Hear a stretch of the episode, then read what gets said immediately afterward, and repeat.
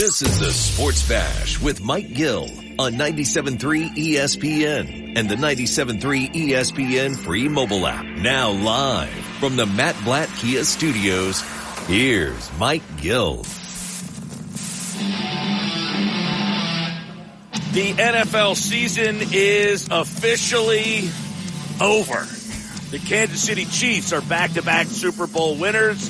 They do it in kind of dramatic fashion last night. The ending of that game, it was odd, it was epic, it was everything. The game itself, not great, but the ending, one of the best maybe of all time. We got a lot to do on the Super Bowl, the final NFL game of the 2023 season. It ended last night with Andy Reid winning another Super Bowl and the Chiefs back to back. They now have a chance to go three in a row. We got that. Holy moly, back from Vegas. We are at the gallery bar Book and games in Atlantic City. Yes, uh, we were in the Vegas casinos all last week and I am back in the Atlantic City casino today as the Super Bowl is in the books. Mike Gill, Ryan Rothstein, our on-site producer, Danny Ryan, Josh Henning back at the 97.3 ESPN studios. Uh, we can kind of look back at the Sixers weekend. They made the signing of Kyle Lowry. We got Eagles news. Haason Reddick has uh, gotten permission for a trade. What is the messaging there? Sixers tonight. Flyers have won three in a row, by the way. And oh, by the way, the Phillies pitchers and catchers will report on Wednesday. So we got a whole bunch to dive into. But the game last night, Rye, Yeah. you know, it was slow. If you were in a block pool last night that had like um, score changes, Yeah. there were not a whole heck of a lot of score changes in that game. No, there was not. There was not a lot of money changing hands No. for those score change updates. Boring first hit, really boring three quarters. It was. I, I put out there jokingly, I'm like, this is the worst and best and most boring and most entertaining Super Bowl of all time. like, I, I, I, do- I don't know how to categorize it, dude. I mean, listen, it was boring, but it also wasn't. Because you knew with both those teams, like at any moment, you're waiting for the floodgates to open. Right? It was always, it was pretty much always a one score game. I know Kansas City fell down early, but that don't mean squat. We've seen them come back in Super Bowls, and they did exactly that. So, at the end of the day, I think it's one of the better Super Bowls of all time. I mean, Really? Yeah. Overtime? Yeah, I mean, I mean, come on, the you get ending- overtime, and with the new rules, we got a lot to talk about, but I, I think it was up there. The ending of that game, oh my God, there's six seconds, five, and you're like, what are they doing? Right. And it was like, basically, He We're- was cool as a cucumber. we're man. rolling the dice. It's all or nothing. We're either scoring a touchdown and winning this game, or we're probably going to lose. I love that though. I, I agreed with that one thousand percent. I mean, listen, we might. I'll bring it up right now. What are you doing, San Francisco? Do you agree or disagree with that? You How- wanted them to no, receive. They didn't even know the, the rules. Well, they didn't know the rules. How? They- they That's had- unacceptable. They didn't. They admitted after the game, many of the Niners, that they don't know the rules. But I'm going to tell you something. I'm not surprised. Like Come on, people man. act like Come on. come on man is the right reaction. Right. But this is where like people act like because you play the game that you know every rule, that you know everything about the game, that you are so much more well versed. And this is where I say, I don't need someone who played the game to be my coach or my GM because just playing the game, I have played with so many people who were so good and have no clue about the game because just because they were athletically gifted doesn't mean they have the intellect to think the game. No, I hear you, but that's not that's not the point. The point is, I forget which uh, Kansas City Chiefs player came out after the game and said, "Big Red uh, prepped us on three different days, three different occasions. We went over the new uh, overtime playoff rules. That's on the coach. You, you're prepping for the biggest game of your life, five minutes a day, dude. Hey, by the way, guys, playoff rules." Just in case overtime, this is what's going to happen. If you want to blame Shanahan for that, I have no Well, problem that's with that. what I'm You're right. getting- yeah. Absolutely right. But I'm not surprised at all that the players, some of them, were not aware. no, me either. I'm not either. I, they don't know a ton of the rules. Do you think Shanahan wasn't aware? Hundred percent.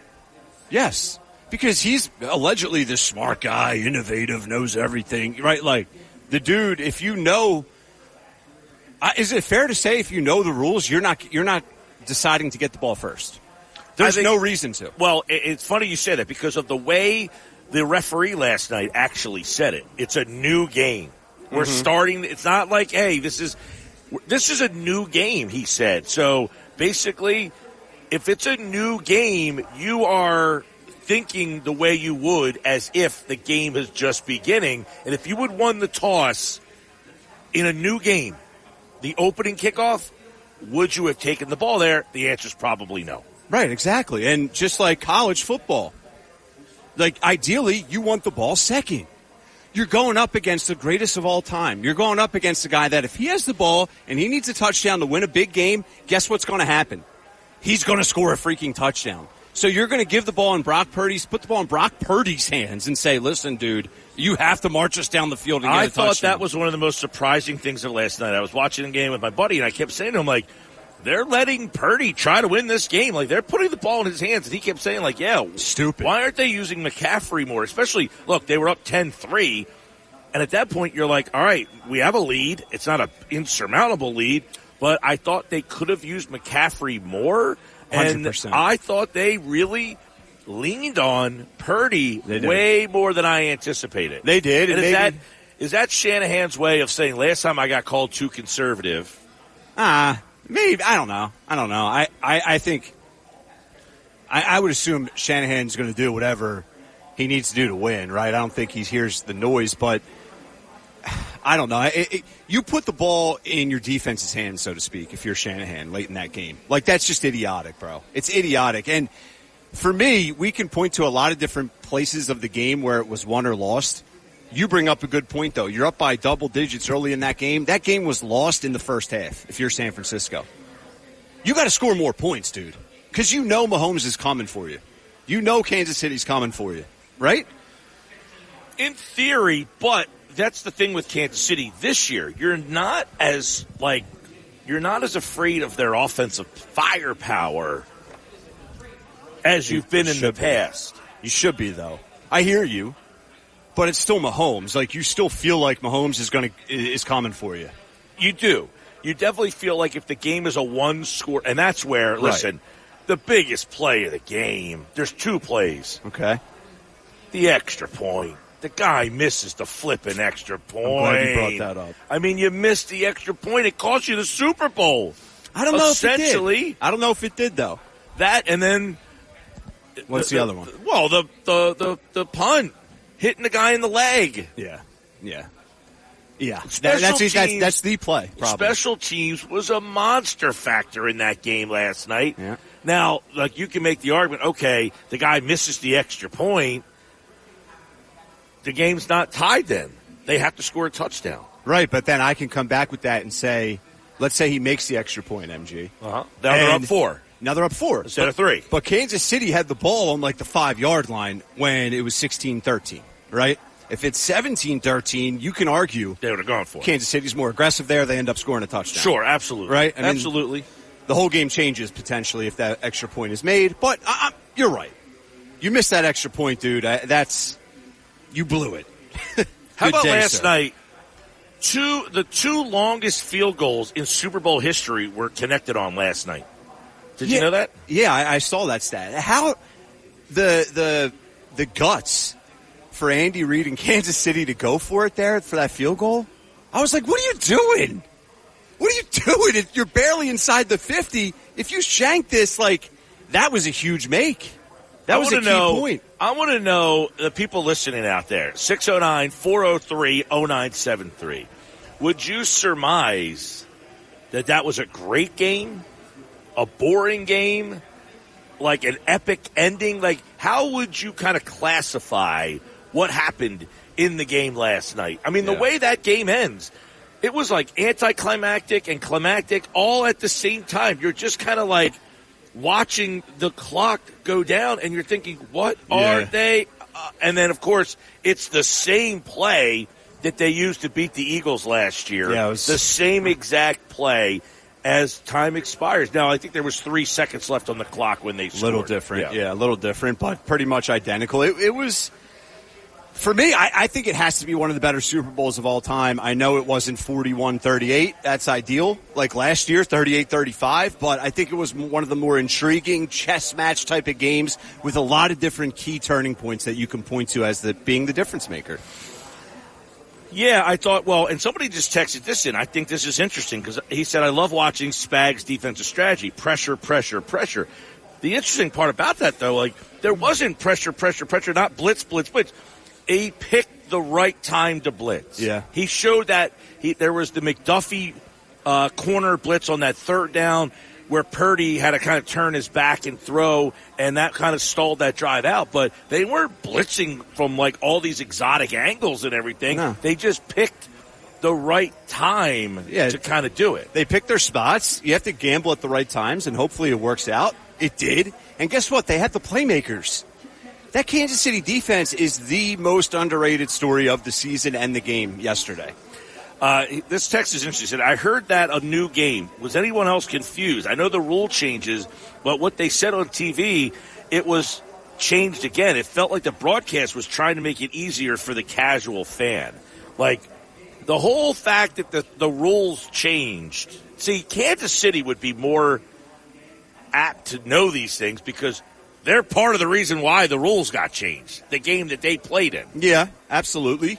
But still, come on, man. I agree, I- but but the way it felt like a lot of people didn't know, including like the broad, the TV broadcast, and obviously people involved in the game had no clue Well, what. like it- this text is saying, it sounded like he was confused, and the way that the broadcast presented it, it made it seem confusing. yes, because they were confused. Well, guys, the broadcast should be confused because the referee literally said, explain the rule Right. before Romo and Nance ever talked again. So all Romo and Nance had to do is say, you heard the ref say blah, blah, blah. Here's the plan. No, they, they decided to take it on some rabbit trail. And that's why I was confused that the 49ers players had no idea of this rule. They explained it to you before overtime started. I mean, even if you didn't know it up to the that. explanation was not clear, though. I, that honestly, the explanation made me made me confused. But like we knew what the rule was. I did. Why do the NFL players not know? I the thought rule the had I thought the referee was pretty clear. He said that both ah. teams get a chance to possess the ball. Yeah, but he was like, "It's a new game." That throws you off because it's like, okay, we playing out the 15 minutes. Well, it's not my what do fault mean it's that a new game. It's not my- That's not- confusing. It's not my fault that half the country is maybe blacked out, drunk, and doesn't can't listen to the referee talk. I mean, I, I, don't didn't have one sip it. of alcohol last night. I didn't Yeah, say don't you, think that's Michael. I just said the rest of the country. yeah, but I do think it was It was confusing. It was confusing. It was not a clear Right, 'cause statement. he said- tripped up on his words. Even he's like, For- "No, I mean, I mean." For instance, okay, if you were in a block pool last night, some of your block pools, the terminology is the final score Yep. or end of game. End of game. Yeah. And he said fourth quarter, it's yeah. a new game. So somebody in our text message says the game is over. Nine nine should win the, whatever Right. it was should win. Yeah, two- He's two, saying or- that yeah. it's a new game. Yeah. the game is now. That statement was very confusing. I don't care who you are. It's it was confusing. It was like, and then so the Niners kicked the field goal. Did they think they won the game? Because they didn't celebrate like they thought they won the game. No, they didn't. No, they didn't because I think most of the players looked at it like regular season overtime rules. Where let's kick the field goal, let's get a stop, we win the game. You know what I'm saying? Which would have won them the game if they would have not Yeah. let Patrick Mahomes run for a million yards. Right, but they but So this they is didn't like, realize they didn't realize here's the difference though, Josh. They did not realize that if they score a touchdown no matter what, the game's not over, which is not the case in the regular season. If you score a touchdown when you get the ball first in the regular season, it's over. If you kick a field goal in the regular season, the other team gets the ball back. I think this. so is- that's the confusion and, and separation on it. Sorry to interrupt you, Rye. Uh, I think the confusion really it just stems down to this. Kyle Juszczyk, I don't know if you guys said this at the start of the show, but he said, I assume you just want the ball because you want to score a touchdown and win. And then Drue Tranquill of the Chiefs goes, we had an overtime rules presentation Yeah, and strategy meeting every week of the playoffs. Yeah, we brought that up, And yeah. twice in our Super Bowl prep. Like, if you're Kyle Shanahan and that team, why are you not educating them on that? Yeah, Even though it should be common knowledge, though, right? It's, you would think it's common knowledge, but I, it's amazing to me how many people think that these players would know that because they play the game. No, but it's not about There's the so many though. players who play the game and have no care in the world what the rules Hundred are. percent, but that's that's the point we brought up is if you're Shanahan, you have to go over everything. Sure, that is You have to Shanahan go and the over coaching everything. staff's job. But like we just assume, well, the guy plays football; he should know all the rules. No, No. that's why he doesn't know the rules. Yeah. He is so talented that he doesn't need to know the rules. He just lets his talent perform, Yes. and that's why this stuff happens all the time because these guys don't care what the rules are. No, but that's that's the point though. It's these guys aren't going to know, so you have to make sure you prep them. But here's the thing: so the 49ers kicked the field goal. Yeah. It seems and sounds as if they know that that did not end the game. Yeah, they but probably what, what's your point there though? But then, so the what? It, what is their complaint? Like they're saying we didn't know the rules. Yeah. So how did that affect the way that the game went for them? Them not Well, knowing the rules. Because the fact that they didn't know the rules, they interpreted it like the typical rules of overtime, which is not the case now with the new playoff overtime rules. So you, like we talked about, you defer if you win the coin toss now. That's what you should do in playoffs. They didn't Correct. do that. Yeah. Right? They felt like they were under the impression a touchdown wins the game. They weren't able to convert on a touchdown. Right? So that changes everything. What's Right, so, they they took the ball in overtime with the thought if we score a touchdown, we the win game was over. exactly, and that was not correct. So that's idiotic. And then It is. You're you're giving Mahomes a chance to sit back and see what do we need when we get the ball. You're putting all the pressure on Brock Purdy. I mean, they just they they swung and missed on so many different aspects of that over time. I don't feel bad for them at all. And, you know, the name you just mentioned, Brock Purdy, if there's anyone on that team, Shanahan's not prepping them, not making it a point in their Super Bowl week to kind of, you know, teach him these rules, Brock Purdy should know it. If there's one guy on that team that 100% has to know that, Maybe he did. It's the captain of the offense. I agree with you. Maybe he did, right? I don't know. Like, do you go to coach and say, "Hey, let's make sure we defer here"? If you're Brock, You have Yeah, to. I don't know. In a game like that, like you can't be like, oh, I don't know. Like you have to Well, have how these many? decisions. The funny part is, and, and like you know, how many times do we hear fans get angry, or maybe angry is not the right word, but like that Call out the, the- Eagles defer all the time. Well, you got to take the ball. Yeah. you got to get the ball and go down and score and set the tone. Um, so like we're just assuming that you know you give the ball to Mahomes 1st Mm-hmm. so that you know what you have to get. There is listen, and there is an argument. I don't agree with this argument, but I'll I'll communicate it. Where if you're San Francisco, you say, "We want the ball first. Let's try and get down and score." Right? Because you can argue if we give Mahomes the ball, you know he's going to run down there and score a touchdown. Then there's even more pressure on Purdy. Right? Yeah, So there is a case for wanting the ball first. That's I don't. good, but that's a good point. It is that you now are saying that you want to put even more pressure on Brock Purdy mm-hmm. to have to go down there Exactly. and win the game for you. Yeah, like let's not even let's not even make Purdy stand on the sideline and watch Mahomes in overtime. Just trot down the field and get a touchdown. And I'd be fine with that if it was intentional. Right, exactly. But exact- clearly their comments after the game, you know, showed that it wasn't intentional. So I, I just don't know, as an NFL team in the Super Bowl, with all the weeks leading up to that, how you can't prep for something like that. When it was Well, announced, here's a what, question two for you years guys. ago? I, yeah, it was after the, Chief, uh, the Chiefs Chiefs Bills. Bills game. Yeah. Here's a question for you guys then. Kansas, uh, San Francisco, and this was something that made my, uh, my buddy and I were talking about uh, last night. After the game, my, my buddy out in Cali, who was like, What are they doing? They kicked the field goal. And it was a short field goal, right? What was the field goal in overtime? I don't know. I mean, it wasn't a it wasn't a bomb. I want to say maybe a 37, 40 Would you have just said, "We got to score a touchdown here. Go for it"? Because even if we don't kick the field goal Mm-hmm. and we don't get the touchdown, yeah, no, you have same to. situation. But even if they score a touchdown, they beat us. No, but like, if you don't get any points, Kansas City. All they need is a field Yeah, exactly. And now you're giving to them on like the 35, 40. They only need 20 yards, and you know, like you have to get points. Your defense did stop Kansas City a bunch of times that game. The whole first half. the whole- Exactly. So you say, let's take the lead and let's hope we get a stop. for three quarters of that game last night, San Francisco was the better team. right. I Field mean, goal listen, was 27 yards, by the way. So 27. 27 yards, the ball's on the 10. So they get the ball. If you don't Yeah. try for the field goal there, Yeah, I was going to say, I thought they were pretty close. If you don't kick the field goal there and you go for it on the 10, Uh-huh. what was the down and distance, Josh? Do you know? Uh, the previous down and distance was, it was fourth and four. So fourth and four from a 10 yard line, and you go for it there. And let's say you don't get it. Kansas City now has to go 90 yards.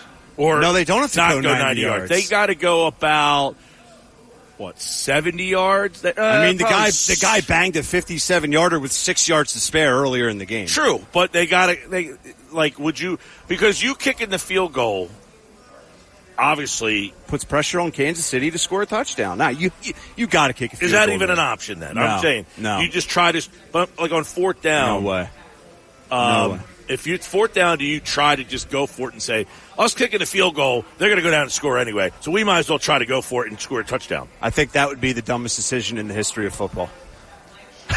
it's an interesting thought. I like that you brought it up. But in the Just Super- another angle. Exactly. In the Super Bowl, though, come on, right? You have to you have to get the points and take the lead in overtime in the Super Bowl. Purdy, by the way, was 23 of 38 for 255. We were talking early fourth quarter. Like, who's the MVP of this game?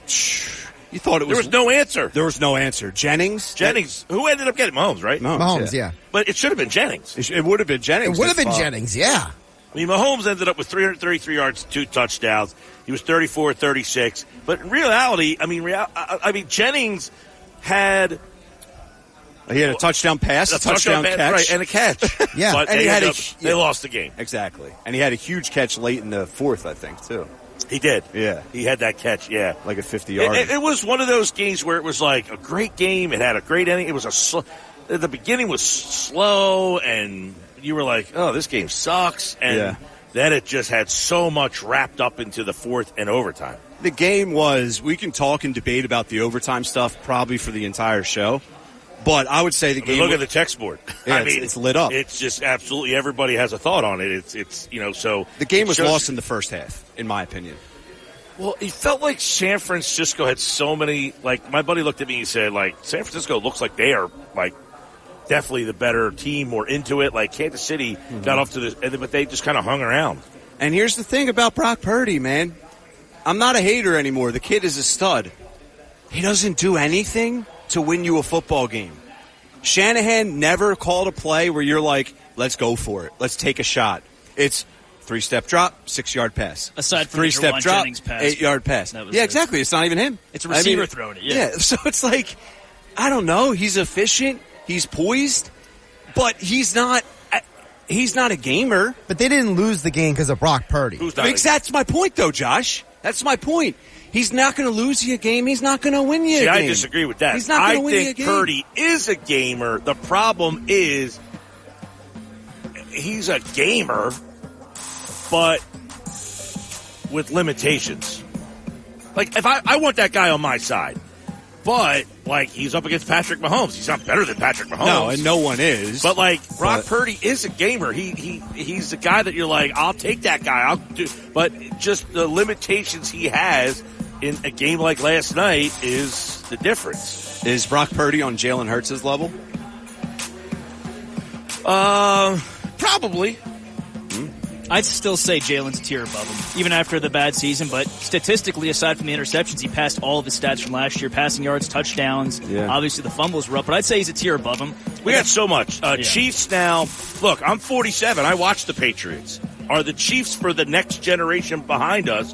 I- Are they going to 20 years from now be saying that Chiefs was better than what we watched with the Patriots? The Feels Patriots like it. got six. Mahomes is in his late 20s. 29. So he has a shot to pile up at least three more, and that would get him to six. So is this Chiefs team set up to surpass what our generation watched of the Patriots? It, they feel like they feel like the Chicago Bulls right now. What was the Sixers' message at the NBA trade deadline? And they signed Kyle Lowry. What does that all mean? We'll talk about that. Mike McGarry from the Press of Atlantic City. We got more on the Super Bowl. All your text messages 609 403 0973. We're just getting started at the Gallery Bar Booking Games at Ocean Casino in Atlantic City. More Sports Bash coming up on 97.3 ESPN. It's this Mike Gill And I am the voice of the voiceless. on 97.3 ESPN and the 97.3 ESPN free mobile app. We're hopeful. You know, feedback has been more good than bad since uh, the first we heard about what led to his procedure. So we're hopeful and we're building the team to make it better this year. Uh, obviously, it's not 100%, but we felt like with Joel playing at an MVP level, we're hopeful he can get back to that. That this was a year that we got a real shot. That was Daryl Morey. What was the Sixers' message at the NBA trade deadline? Now that the dust is settled, Buddy Hield is here. They've signed Kyle Lowry. They sent out Pat Beverley and Marcus Morris. A lot of second round picks went from here to there to everywhere.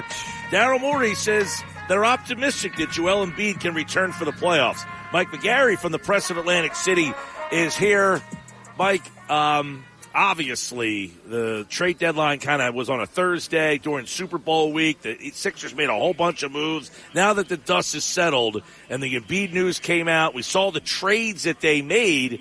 What was the messaging from Daryl Morey in your mind? Yeah, I think uh, you know, kind of both sides now, right? Basically, because at one it seemed like they were kind of playing for next season with some of the guys they let go. Pat Beverley. um, you know, they they let uh, Jaden Springer go to Boston, and then all of a sudden they turn around and bring in Buddy Hield, and uh, you know now they're signing Kyle Lowry, and they're still and Daryl says they're still playing for this year you know, I think every year you think that Joel Embiid is going to be healthy for the playoffs, you have to, you know, try to maximize that window and, and go to win. But I'm just not sure, you know, adding Buddy Hield and, and Kyle Lowry, I, I don't know if that makes you any better, you know, today than you were two weeks ago, even with a healthy Embiid in the lineup. Well, I was going to say, do, do those moves indicate to you that they think Embiid's going to be back at some point, or do those moves indicate to you? we don't really think he's coming back, and we just kind of made the, the the illusion that we tried.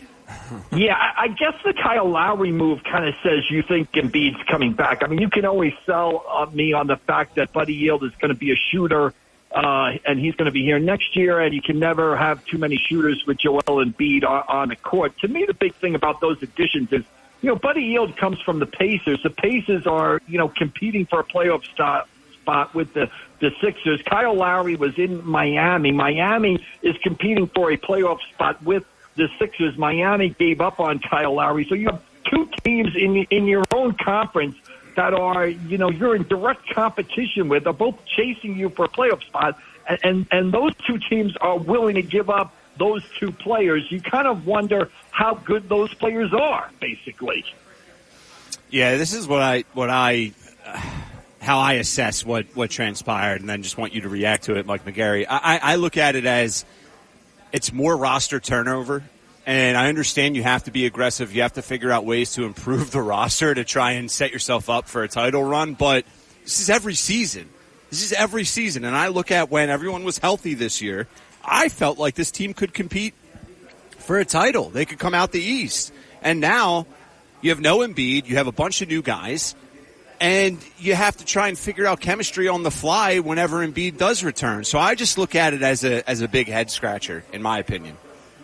Yeah, and, and you know, right now, they're I think they're not a very good basketball team. You know, when you put the five guys they put out on the floor, I mean, the other night you had Cam Payne out there, Buddy Hield, Tobias Harris, even with Maxey out there uh, B-ball Paul Reed. That's not a good basketball team that you're throwing out there, especially when you look at what the other teams in the East have done. The Knicks have been bothered by injuries, but they added two substantial pieces at the deadline in, uh, from the Pistons, one of them being Bogdanovich. You look at the Pacers, added Siakam in the past few weeks. You know, the Boston Celtics went out and got a big guy. They kind of fortified themselves. Milwaukee changed coaches, although that hasn't worked out too well for them so far off the bat. But you look at the moves the other teams in the East made, uh, even Miami bringing in Rozier, and, and you look at what the Sixers have done, and, and what the Sixers have done has kind of failed in comparison. And you go back to the good start they had when Embiid was playing great, but you know, go back and look at the teams they were beating early in the season when they were, you know, when we started to think, hey, maybe this is a team that can contend. It seemed like every other day they were playing the Wizards or Charlotte, basically. When the schedule got tougher, uh, you know, they weren't as, as successful. So, yeah, with Embiid out of the lineup right now, I just look at this ba- as a basketball team as just not being very good. And, you know, although I agree that if Embiid is going to be healthy for the playoffs, and who knows, you got to put yourself in position to take advantage of a healthy Embiid. But, you know, it's, it's, you know, they can say they have positive reports right now, but nobody really knows. You're not going to know until you know. Uh, maybe until he walks out there to that first playoff game or tests the knee in practice or something like that. Nobody knows if he's going to be ready to play. But I, I can kind of see the wisdom of saying, hey, we got to be prepared if he is because he has only so many years left. I'm not talking about him maybe asking out of Philadelphia. I'm talking about in his career. Right. You know, how many more years does he have left? Basically, Pat Bev, uh, obviously a fan favorite, right? But I'm not even you know referring to that. I look at what he brings, the intangibles, a word we like to say a little bit too much here in, in the Delaware Valley area, but um, his intangibles and his leadership and his toughness and his physicality not going to show up in the box score. Sixers lost that. Uh, do you think that's fair? Do you think they got better with Cam Payne, right? Like just uh, focusing in on Pat Bev and, and what he brought, what he did not bring.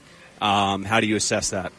Yeah, I just think Pat Beverley is a guy. That's when you know I say uh, both sides now because Pat Beverley is a guy to me who you want to play for you in the playoffs. I think his value is maximized in the playoffs. Right? I mean, what he does, that toughness, that defense, even you know his timely ability to score uh, is maximized in the playoffs. And when you let that go, it kind of says to me, well, maybe you're playing for next year. But then when you bring in Buddy Hield and you bring in a veteran Kyle Lowry, it says, hey, you know, maybe, uh, you know, you are playing for this year. I guess maybe, you know, you, you save some money with Pat Beverley and you hope that Kyle Lowry can be that veteran guy who's been in all sorts of playoff games, played NBA champion with Toronto, uh, kind of has that Pat Bev, you know, uh, uh, sort of thing where if he's on the other team, you hate him. If he's on your team, you love him. Uh, maybe they hope that Kyle Lowry can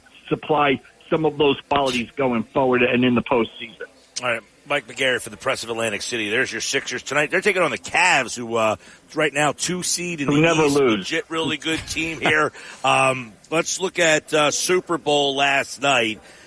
Uh, first takeaway from a game that was three quarters boring and then had an epic ending for you. How did you view Super Bowl 58? Well, two things. Like we talked about, you know, after those championship games, don't bet against Mahomes. Don't pick against Mahomes. Don't let Mahomes hang around. So if you let him hang around, sooner or later, he's going to make plays and he's going to beat you. And I thought the 49ers, I thought, you know, it's great. Chiefs won three Super Bowls in whatever, five years. Mahomes, maybe the number two quarterback of all time right now, although I still put him slightly behind Joe Montana. I think if he gets one more, then he can uh, pass Montana, and then it's obviously Brady at number one. But I look at the, uh, you know, what a horrible loss it was for the San Francisco 49ers. If you're the 49ers and you're Kyle Shanahan, I mean, how many of these Super Bowls does Kyle Shanahan get to blow? You got the Atlanta game where he's offensive coordinator. You got the Jimmy G game where he's up 10 in the fourth quarter. And you have a game last night where I thought, honestly, the key play of the game was the McCaffrey fumble on the opening drive. They they were going to score there to go up seven nothing. Then they got the penalty, which negated the big pass on their second possession. They would have got at least a field goal there, or, or maybe even a touchdown. The 49ers were dominating the Chiefs' uh, offense. The 49ers' defense was. You know, the 49ers should have been up 14 nothing, 10 nothing minimum in that first quarter. Once that happened, once that it was zero zero at the end of the first quarter, and they had blown those opportunities. Now you're just allowing Mahomes to hang around, and if you allow him to hang around, he's going to beat you.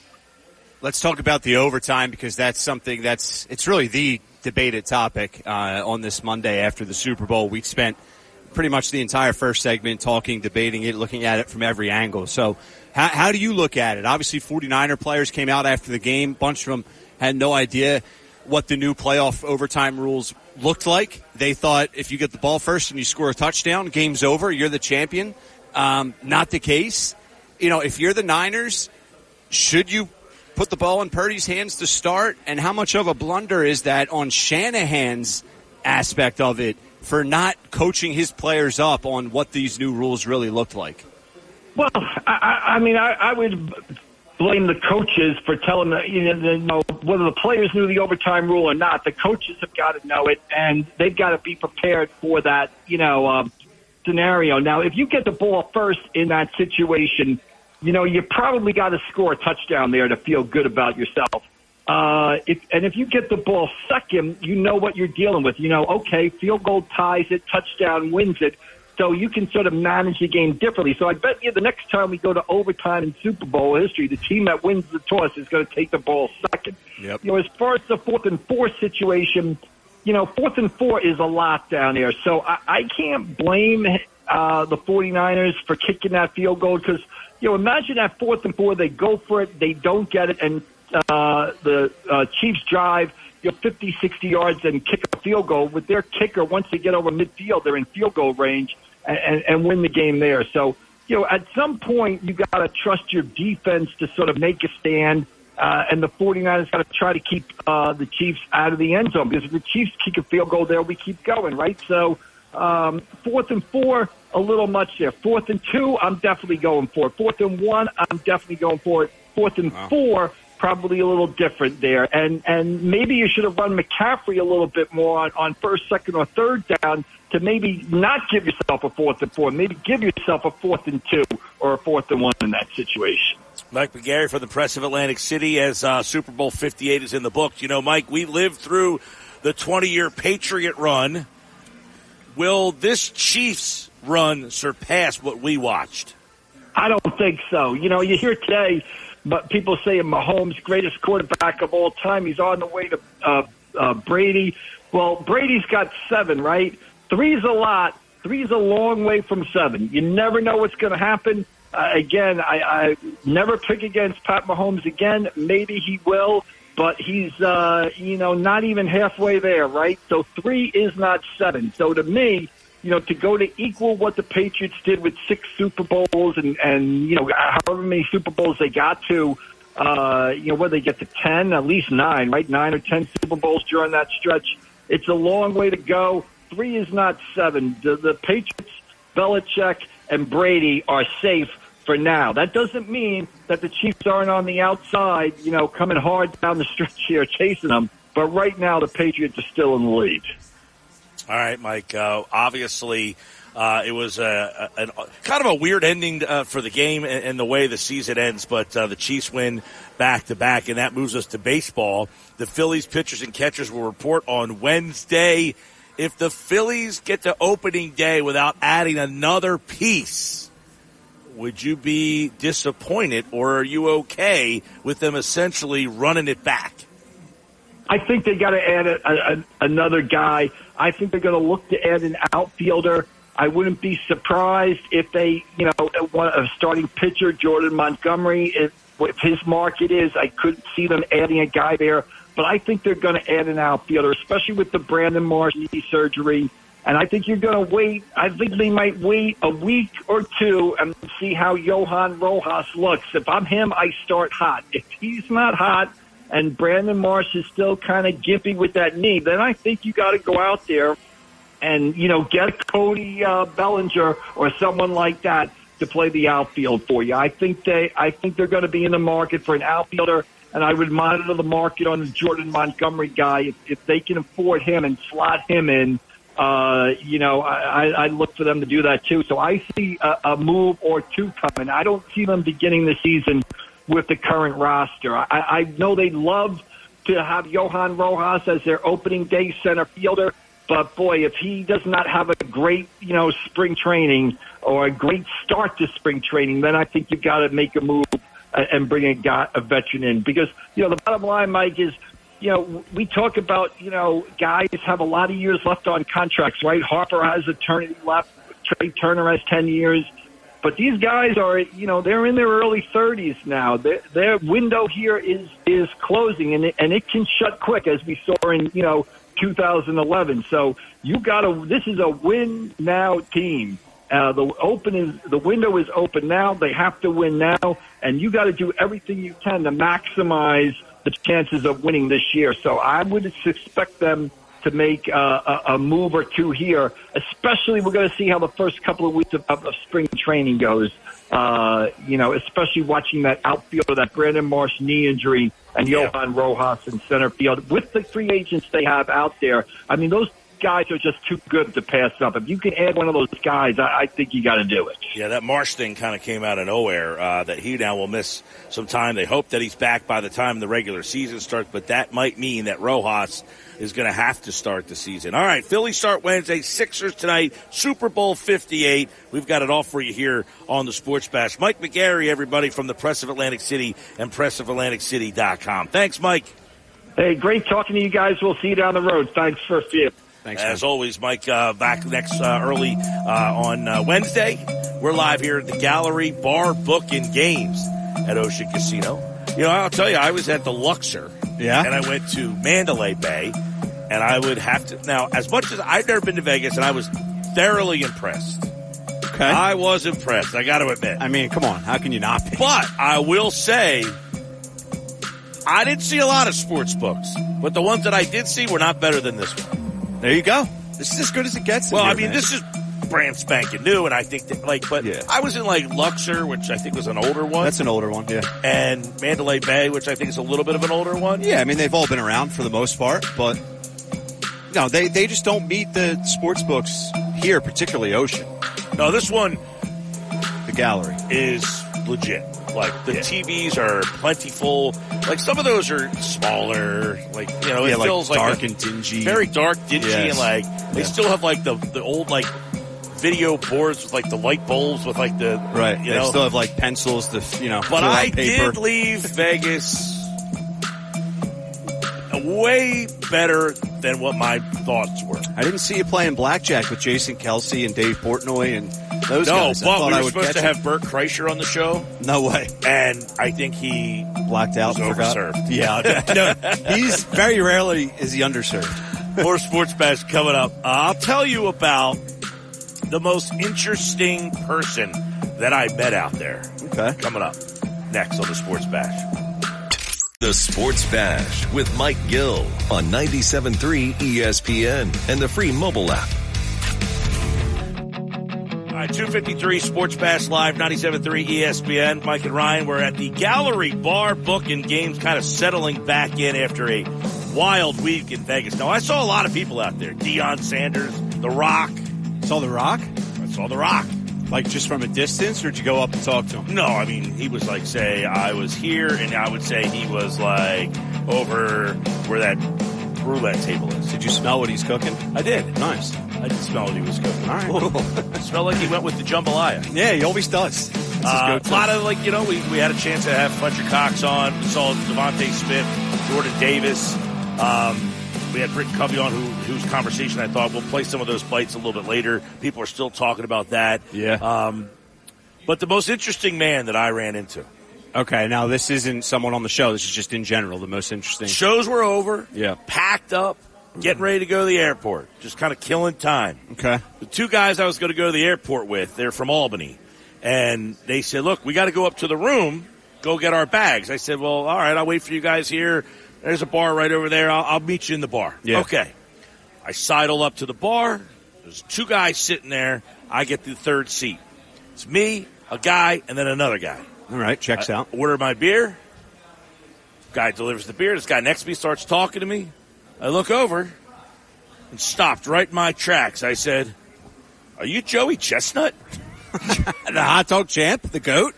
Greatest of all time. Wow, An man. American hero, by the way. This is yeah, obviously right next to you, or the guy that was. he was where Danny is. Okay. So There was a a guy fluff between you. There was Yeah. you were the guy that was talking to me. Yeah. And then he was Joey Chestnut. Wow. So how did that go down? How long were you hanging with him? Probably two hours. What? oh yeah. nice guy. Gobble any glizzies with him? He was there to Double G? He was Gobble there to um to uh like I guess officiate or whatever uh, uh hamburger eating contest. Of course he was. Yeah, with Maxx Crosby. What a life, dude. Really? Yeah. With Maxx Crosby. Maxx Crosby was eating the hamburgers? No, he No, was he was Uh, officiating. officiating. Gotcha. yeah. Gotcha. But super nice guy. I actually got some news. I got some insight I can't share with people. Wow, in I was hot dog space? sworn to secrecy on this one. All right. Yeah, but super nice guy. Hung out like the whole time and like didn't sit down. He got up, was like just hanging out like as we were like Yeah. we knew each other our whole lives. Wow. Joey Chestnut. Joey the funny Chestnut. part is, I took a picture. I sent to my girlfriend, and they knew exactly who it was. And he's like, "How do these people know me?" I go, "Listen, I worked with CM Punk, and they had no clue who he was. They know you. Dude, he's he's a legend. You're an American hero. yeah, damn right he is. That's the most interesting person, Man. that I met. What a in weird. Vegas. We're back with more. City. This is the Sports Bash with Mike Gill on 97.3 ESPN and the 97.3 ESPN free mobile app. Now live from the Matt Blatt Kia Studios, here's Mike Gill. Hour two, Sports Bash Live at the Gallery Bar Book and Games at Ocean Casino Resort. What's up, everybody? Mike Gill back in Atlantic City. Ryan Rothstein. Our on-site producer is Danny Ryan. This hour, of the show brought to you by Broadlee's Plumbing, Heating, and Air Conditioning. Your trusted source for heating and plumbing service and installation for generations. 609-390-3907. Online broadlees.net. So much to dive into. Super Bowl, tons of text messages. We'll start to rip off some of those. 609-403-0973. Your impression of Super Bowl 58, how this season ended. By the way, the overhit on the amount of times Taylor Swift made the television. Yeah, shocker. My goodness. I thought she'd be shown way more. I think it was like seven. Yeah. I think it ended up being like in the seven or eight range. Unreal. Now, did you know the, the crew she was with? I mean, I know she was with the family, Jason Kelce, mom, Mama Kelce, and then what? Well, I don't Uh, know who Spicy Ice or something. I don't know. Spicy Ice. Yeah. I don't know who Ice. Icy hot. So it was Ice Spice. She's kind of similar, you know. I mean, sh her music's okay. Um, and it I've was never also heard of her. I Blake don't know. Lively. I've heard of her. I didn't know who Blake Lively is. Now, people said I should have known when she's married Wife- to Ryan Reynolds. Yes, Yeah. wife Who- of Ryan Reynolds. Okay. You would know her. You would know her. She's in a bunch of movies. Like, I looked at her filmography. I did not recognize any. wow. All right. Yeah. Surprising. I did not recognize any of the movies. Like the Sisterhood of the Traveling Pants was the one that I recognized the name of, but I've never seen. Ryan, Other you should that, not- I, I mean, what? I was like, Ryan should not be surprised if you don't know a famous actress. You don't watch a ton of movies. No, but like, there's times when like I'm like, okay, I've heard of the movie. I looked at a lot of her filmography. Like, is there a movie that I'm missing? Like, you're like, how did you not see her in this? I mean, no, she's not like Yeah. she's not an excellent Exactly. actress, but she's Everybody just was picking her out. Like, how did you not know who? I she's probably the most famous currently for being Ryan Reynolds' wife. Okay, but when they said Blake Lively, I got to be honest. I thought she was like a country artist. She I can sounds see like that. a country artist. Yeah, like a name that. like Blake Lively sounds like you should be singing country music. Her one of my favorite movies uh, of hers is Savages. I don't know that movie. Yeah, you wouldn't. yeah. but so, but out they showed her over six times because somebody that was at you know the place we were at had the over on that. I mean, I would say that if there was a movie that she was in that you might have seen her would, would have been The Town. But I mean, aside from that, if you don't really watch a ton of movies, then you might not know who she is. Yeah, Yeah, she was in Green Lantern, but probably didn't have a prominent role in that. Mike's not watching Green Lantern. No, I, I'm just saying. I You're No, confusing heard Mike Green Gill Lantern, with but I don't Hennig. recognize the name from like, oh yeah, she was in Green Lantern. How did I forget What that? about Right, it? right. What about uh, Accepted with Jonah Hill, where they where they create the fake college? No, That was I funny. don't know that movie. Yeah, Sorry, I missed that one. yeah, it's okay. Darn it. you're not missing mu- much, but it's Except funny. it was pretty funny though. it was funny. It's a funny movie for sure, worth watching. As one funny as my best encounter being with Joey Chestnut. Uh, no, you're not going to No. top that. In Oh, is that impressive or? Yeah, I think you peaked in that moment. it's all downhill from here, man. I think I have a f an invite to the next hot dog eating contest on Coney Island. It's going to be me, like Joey. escorting Joey Chestnut to the stage. You know, like You're I'm walking out with his crew I'll with be his his Paul Heyman. You know, like I'm his hype man. I can see that. I, I think Mike, you would be a good Paul Heyman type. I told him, I'm like the guy who's like, I think his name's George Shea is the the guy with the hat that does the mic work. Yeah. For the Nathan's hot dog. I was like, dude, that guy. He's like, oh, he's epic. Because like Chestnut, he, he's very timid, quiet, like not a Yeah. like it's not his element to be like Right. you know having to do it. But he's like that guy gets me so hyped up, like he's just like so excited. Um, but yeah. Um, I don't know. Look, there they are. Nope. That's is that. Uh, yeah. That's uh, no. That's that's actually That's the owner's box. Yeah. yeah. Yeah, I didn't see. Uh, did you see the video of Mahomes' brother trying to get yes, into I was going to bring Yes. someplace? Oh my, didn't that was it. beautiful. And then Brittany Mahomes is like, "Oh well, I tried. Keeps dancing. That's great." She like, yeah. You, he says to the, um, I guess it was like the security guy. He's like, "Hey, I'm with Patrick Mahomes' wife is like right there," and the guy's like, "I don't care." and then they looked at her, and she was like, "Sorry." She's like, "I'm not helping this clown." Yeah. out." Well, earlier in the night, Yes. Taylor Swift blew him off too because he was like trying to like hang out with Taylor, and Taylor gives him like this death look, like go take that somewhere else. Well, Brittany also tried to help him get in. Like the clip right before the security guard's denying him, Brittany's up there in her fur little coat, and she's like saying, "Hey, he's with me," and he still wouldn't let her let him in. So I mean, I, that was beautiful to see with all he's been guilty of over the past year. So yeah, it's it's a um, sad existence for that kid. Yeah, I mean, It's very strange, worst. guys, isn't it? Like that, like Mah- for as amazing as Patrick Mahomes is, both his brother and his father are really not smart people. Yeah, his father on the field after they win, just like hugging everyone, like nothing just happened. He didn't get his third DUI. it's crazy. The father, right? Yes, Yeah. the father. Did you know Purdy's dad also was a pitcher? No, I had no clue. He made it to AAA. Wow. Shawn Purdy. He pitched for the Gwinnett. That checks out. That his dad made it to AAA, but just you know, Yeah. not not not major league. All right, 609 403 0973.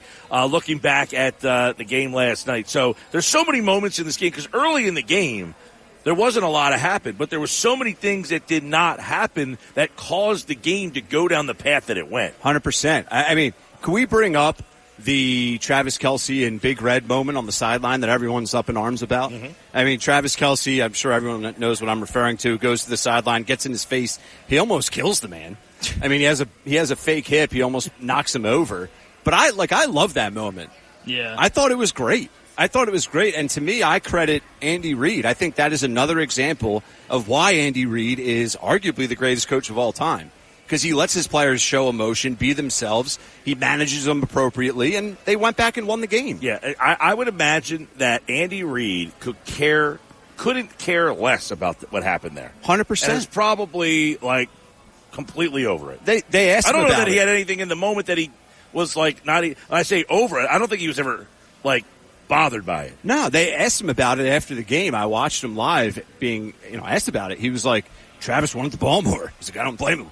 He's like, so I went and talked to him, got him the ball. Have you looked at my other options? Right, if yeah. I were him, I'd be asking for the ball too. Right. So he's like, it's really no big deal. Like, so I, I don't know. I, I thought that was awesome and just another example of his greatness. I Uh, didn't think it was as appalling as people made it out to be. I mentioned this to Mike before we get we got live on the air. Do you remember they were playing the Raiders? I believe Kelce was just very frustrated. Literally, just threw his helmet as far as he could against the bench, ricocheted off the bench, and honestly became like a weapon at that point.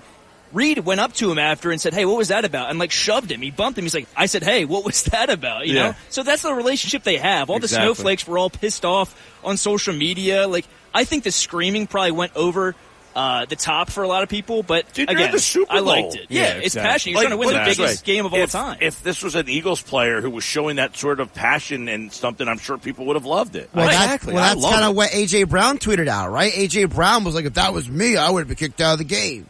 He's a clown. I'm sorry. and then he deactivated his account. Why would they kick him out of the game for for right. yelling at his own coach? Yeah, dude, AJ Brown, we've seen you frustrated and yelling plenty of times, bro. He said he'd get Like, kicked out of the league, and obviously he was overreacting and half joking. But I, I found it very bizarre that he was backtracking, saying it wasn't him tweeting that, and that somebody hacked his account. Yeah, just double down on it. Didn't Own it, man. Didn't Own a it. teammate jump in like Slay or something, going, "Hey, that's not AJ," and then and shocker, he's deactivated his account this morning. So Yeah. Well. Um, all right, guys. The Niners defense let Mahomes down the field for the tying field goal. The defense was gassed. For the Niners to put that defense right back out there for overtime would not have been the right decision. I, I come on, man. I, I can't agree with that. That- Dude, it's it's football. Like, what are you talking about? So you want Mahomes to have the ball second? The whole strategy say their is to. defense was gassed Uh-huh. at the end of regulation. So how did that work out? So if you had to put the defense back out there, they would have gone down and scored a touchdown. well, they scored a touchdown, touchdown anyway. anyway. The whole point is that you're in a better strategic position if you defer. guys, the Niners' mistake was not going for it in overtime when they were in the red zone. If they didn't convert the fourth down, they were pinned deep near their end zone. Well, that's what I said earlier. Yeah. Was one of the options that you could have at least considered when you have the ball like inside the 15 yard line on fourth and four. Should you have gone for it there instead of kicking the field goal? Because then, if you know, you could have scored the touchdown, you could have got a first down. It's it's fair. Like I joked when you first brought that up and saying that would have been the dumbest move of all time. I, I actually get the point for that. You you put it in your own hands and you try and just get a tutty, right? Like I get that. It's not as ridiculous as I initially thought. That's all. Uh, San Francisco wanted the ball third if it came to that because that's when sudden death starts. If San Francisco and Kansas City push on their first drives, then San Francisco will get the ball third and have a chance to end the game with a field goal. That's what Shanahan explained. I can see both arguments for the post possession of the ball in overtime. So that's interesting. They're saying if we kick a field goal, we would hope our defense holds them to the field goal. Then we get the ball back, and then if we score, Come the game on. is now over. Can you buy that? I don't Ah, buy. I don't bad. buy. I don't buy that. I can't buy that Well, you're look, look. They, they- all night your defense has performed. for sure. But you can't. You're telling me his thought process was looking at the third possession, assuming you both wouldn't get a touchdown, right? Like you got to you you have to look I at think it. I think that, that that mindset is if we kick a field goal, our defense is good enough to hold them to a field goal, and if we score a touchdown, even if they score a touchdown, now we get the ball on sudden death. Yeah, but with that thought process, if you're confident in your defense and you say, let's give the ball to Mahomes, we'll stop them, and we'll get the ball and score a touchdown and win the game. Like, I think that's an overthought. I would just say only based on the fact that their defense had done the job all night. Yeah, but that's my point. If your defense did the job all night, then you're good with giving Mahomes the ball first and stopping him. I, I, I just don't think you can look at it. No, I hear what you're saying, but I'm Yeah. saying that That explanation, makes the most explanation is not ludicrous. Okay. I can get on board with My that. My friend, he told me about that last night, and I thought about it. I go, okay, I can understand why they did it because you don't want to just throw a gas defense out there because you know what will happen. But against a quarterback like Mahomes, like you already know what's going to Exactly. happen in a late game situation like that. Exactly. So give it to him, let you know him get the touchdown over with, and see if you can tie it and extend the game. But you know, hindsight's twenty twenty. We're playing Monday morning quarterback here. All right, so here's something from Joe and EHT. So the clock was winding down, and they basically it was like six seconds left, and they're still like, you know, we're like, what are you doing here? Yeah. So he says the game wouldn't end after that play; it would have went to another quarter, just like a new game. So if they didn't score on that play, they would have gone to another quarter. What's he talking about? The end there with where the, the, game Chiefs is scored a touchdown? ending. The game is coming to an end. Yeah. Well, okay. The overtime period, the first one, is coming to an end. There's six seconds left. So we're all like, why aren't they calling timeout? What are they doing? Like, because if they don't get this, you won't even have enough time really to kick the field goal. But he's saying that if you still have the possession, just because the quarter ends doesn't mean the game's over. That the quarter, you you get to finish your possession. Okay, yeah. What down was it? Where they scored the I think when they scored it was second down. Okay. I want to say on that. Josh, was that right? I'm Sec- pulling, I I have to switch over to a tab. Give me a sec. I think it was second down, but there was like six seconds left in the game when they went to the line and like took that snap. So you're like, what is going on here? So that was a little confusing too. That Okay. it's not an overtime I'm not- period. Yeah, the I don't- game would switch yes. because the position, the possession never ended. Yes. Mm-hmm. So if the score is still tied at the end of an overtime period, or if the second team's initial possession has not ended, the teams will play another overtime period. Correct. Play will continue regardless of how many overtime periods are needed for a winner to be determined. And there was three seconds when Hardman scored that touchdown. and he took the snap at six seconds. Right. I'm pretty sure there was six seconds left when he took the snap because they had one timeout remaining. They they bungled the clock there because they Romo was actually right for once. He was saying, "I would down it right here, take the snap, and clock it." They burned like 10, 15 seconds off the clock. Yeah, when they got when they got the pass to Kelce, that was at 50 seconds. Then when they snapped, like you said, Mike, it was six seconds.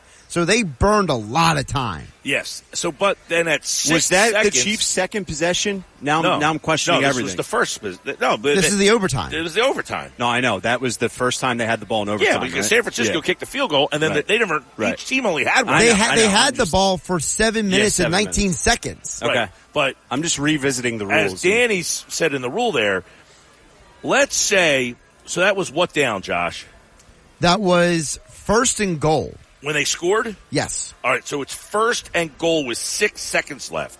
Let's say the pass goes incomplete. incomplete, Yeah. and the game doesn't end there. right. Well, there was three seconds left, so they would have been able to run another play. Yeah, but no, we're saying if the clock runs out. But they, the clock my hits point is, they wouldn't have had to kick a field goal with three seconds left Yes. to tie the game. They could have on second down gone for another touchdown, and then if the clock expired to 0 mm-hmm. A second overtime. They would still get the ball. quarter would have resumed. okay. Yeah, See, I'm watching it thinking they only had three seconds left. yeah, me too.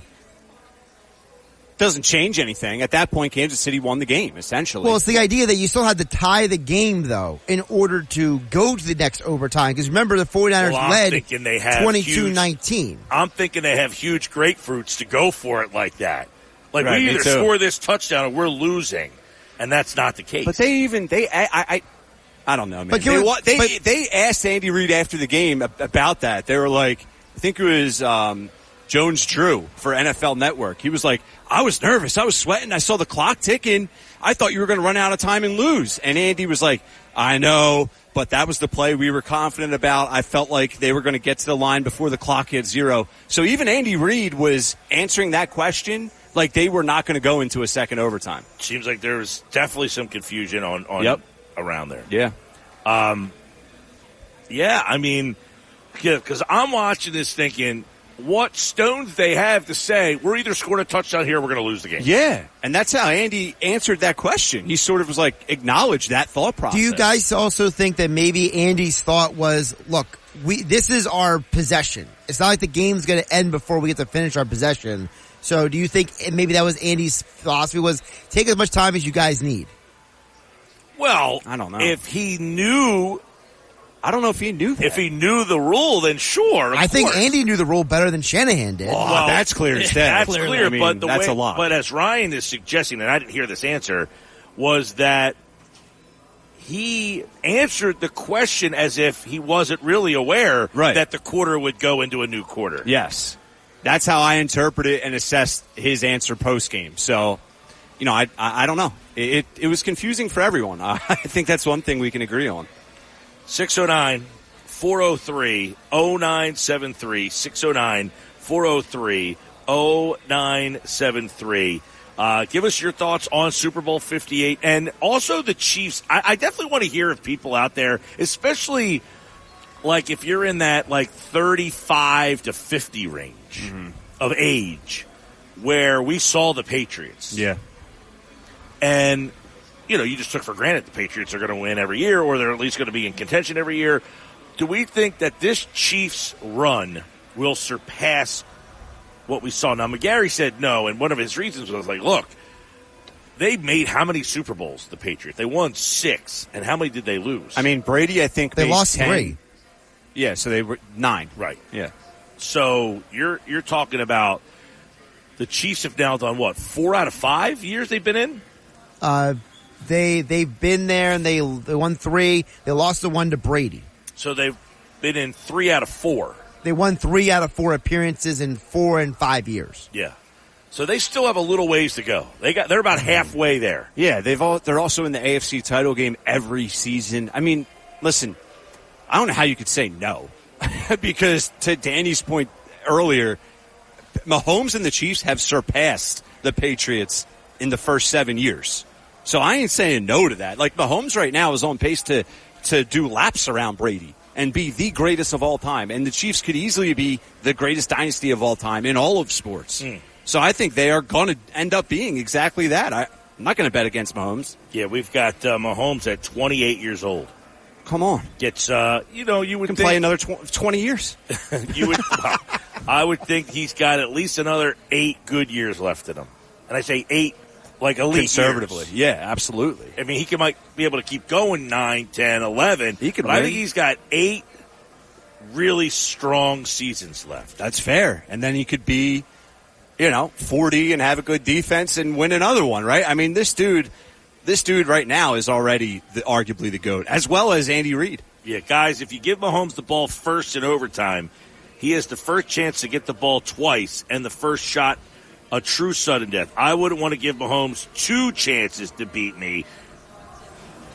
What? He's saying basically if you if you defer and give the Chiefs the ball, now you're in position where you've got to stop Mahomes not once but twice. Why do you think that? Because Once Purdy, once Purdy scores and the 49ers tie it up, the game goes on. You still have to find a way to What do you mean figure out tie the it result. up? How do we know well, what's if you're going to happen? assuming if you're assuming what are we assuming there? If you're assuming that you know Mahomes is going to go down and score, Okay. so he goes down and score, and you're the Niners, and now you answer and you score, Mm-hmm. now Mahomes is coming back out, and you've got to stop him twice. Absolutely. In the other scenario, you do your job, you s- only need to stop him once, and even if you don't stop him, Doesn't matter. you get the ball back. The problem was you didn't do good enough of a job. Doesn't matter. We're overthinking this. Cole, that is a huge overthought, my man, because this is how you look at it. You want to know what you have to do. If you decide to take the ball first, you don't know what you have to do. The 49ers on that fourth and four, if they had the ball second there, they're going for the touchdown instead of kicking the field goal. So regardless there, all interesting points and I love the conversation, but you have to know what you're doing. That's the strategic advantage of the deferring. Here's an interesting text. Kansas City doesn't have multiple cheating scandals like the Patriots do. Fair? That lingers over the Patriots a little bit, don't you think? Ah, not for me. I don't. It's just like part of the story, but definitely gives Kansas City the edge if they end up being tied. Wrong. San Francisco can go for two. What's wrong? What's wrong? I don't know what he's referencing. Me either. And even though San Francisco can go for two, that's a real gutsy. Yeah, they can go for. So if you're saying, I don't hate that Okay. I see what he's saying. I guess. I think he's basically saying if. Kansas City goes down and scores, and San Francisco, they don't have to give Mm-hmm. San Kansas City the ball. They can go for two. I can't imagine that happening. I mean, you can, you I- could be. Um, It's a Doug Pederson decision. I don't hate it. I don't hate it. you think San Francisco would go for two? I don't know. I, I don't know, but I, all I'm saying is I wouldn't hate it. if you if you convert that, we look at that decision as the It's easy for us to sit at the gallery and say I would go for two. Hundred percent. That's why I said I don't hate it. I mean, it's easy for us. That's our job. But like, Ah, boy, that's crazy. All right, five from Danny Rye. Coming up next here on the Sports Bash Live. This hour of the show brought to you by Broadleaf's Plumbing, Heating, and Air Conditioning.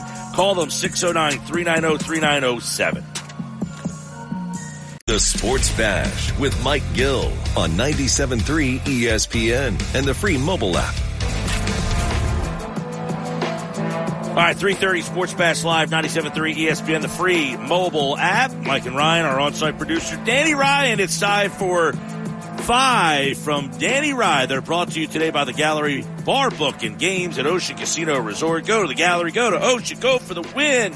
For more info, visit oceanac.com. Gambling problem, call 1-800-GAMBLER. Let's do today's five from Danny Rye. All right. Well, with the NFL season officially over, the Kansas City Chiefs as your Super Bowl 58 champions, let's look at the sport that's in play right now. One of two of the four major, and that's the NBA. The Sixers signed veteran point guard Kyle Lowry to a $2.8 million deal for the remainder of the season after his buyout with the Charlotte Hornets. So my question for both of you is, did this move do anything, excuse me, did this move do anything for you at all? And give Daryl Morey's overall deadline moves a grade, including this signing. I wasn't all that moved by the Lowry signing, I gotta say that. how, ca- how can you? Be? I mean, How ca- people are acting like we just got Wilt in his prime. I mean, I'm I'm seeing Kyle Lowry highlights and uh, video Well, let me- tribute videos. let me ask you this question. no one wanted the dude. Do you have any different stance on it because Lowry played for Nurse and like he wanted to play here? He's from Philly and like to end his career here playing for the coach that he feels most comfortable with. Like any, I mean, he wasn't, look, the guy shot 40% from three this year. I mean, you're getting kind of a tough minded defensive guy who can, like, all right, I saw somebody tweet this out and it kind of like, look, his volume of threes and his makes of threes is far better than Patrick Beverley's. Okay, I mean This that's not season. saying I anything. that That's well. not saying anything though. What are we saying? Well, well it's I'm saying, saying if you're it's looking for an upgrade upgrade, over yeah, over over. But the, we, we become obsessed with the three point percentage and the three point shooting. It's like, listen, Denver was not a three point shooting team last year, and the team that we had before all these moves, when healthy, was good enough. well, here's the thing. Like you don't have to just bomb threes, and just because one guy shoots two more threes than another guy doesn't mean you upgrade at your roster. here's the thing. Without Joel Embiid, they obviously were not good enough offensively as built. Like they were having Of course. major problems. So now you add Buddy Hield, Kyle Lowry. Uh-huh. Is there enough? And I'm not saying there. I'm just saying like I'm trying to talk myself through this. Is Yeah. there enough offense there on nights that that can keep you afloat until Embiid comes back? Because Patrick Beverley and Marcus Morris Weren't get- were weren't not enough. getting it done. They were not good enough offensively. I agree. So you were not going to stay afloat as constructed. So did they just say, look, we've got to stay afloat and hope to get Joel back. And then if we get Joel back, we've got Lowry and Hield. And like I tweeted this out, Maxey and Hield are interesting. Maxey and Lowry Yes. are interesting. They're not interesting at all without Joel Embiid. So I mean, Uh, there you go, right? Like, what are we talking about? But- you don't ha- listen. If you don't have Joel Embiid, you're not winning a title. Part one, Thousand and and part two. If Embiid gets back and the chemistry ain't there, and it's not as good as what what we saw prior, it doesn't matter if they stay afloat or don't stay afloat right now. That's my whole point. Well, but did they owe it to the roster and the team to take a chance that Embiid's going to come back and that they that the group clicks and then they find Embiid, you know, they get Embiid and get him back? You're asking a lot, you're know. assuming a lot. I not know, you, but I know. But my point is, you were seeing where this was going without Hield and Lowry. It was going to get bad. They couldn't score. Yeah, I but mean, teams were you're right. saying, Maxey, you ain't beating us, and you got nobody else that can help you. Uh-huh. Yeah, we'll throw three guys at you, figure it out. Pass it to Paul Reed or Mo Bamba. But I don't like. I don't care about staying afloat right now without Embiid. I care about Well, that's with the idea, Embiid. though. Yeah, but it doesn't matter That- if you're think- not if you're not good with Embiid. No, I get if it, it. doesn't work with Embiid, I don't care about staying and it's going to be tough to try and implement these guys and get their chemistry up and together. It's and just, impossible. You know, when Embiid comes back, but at the same time, I agree with Mike here. I think Morey looked at it and said, "All right, we've got about a ten game cushion on 500. If we don't get something to improve this team, we could fall even out of the play-in oh, picture Oh, that- if it gets bad enough." I agree with that. That's So- hundred percent what happened. this kind of sends a message to me a little bit that they're I- probably expecting Joel Embiid to come back more I they are also- expecting him not to. I also think you had to give Maxey some help. You don't want him to lose confidence that Right. I'm not good enough and teams are just taking me out. Like these teams were just saying, You're not beating us. And those two games, the last couple nights, were very frustrating to watch for him. Oh, big time. And he's listen. He's still dealing with an injury too.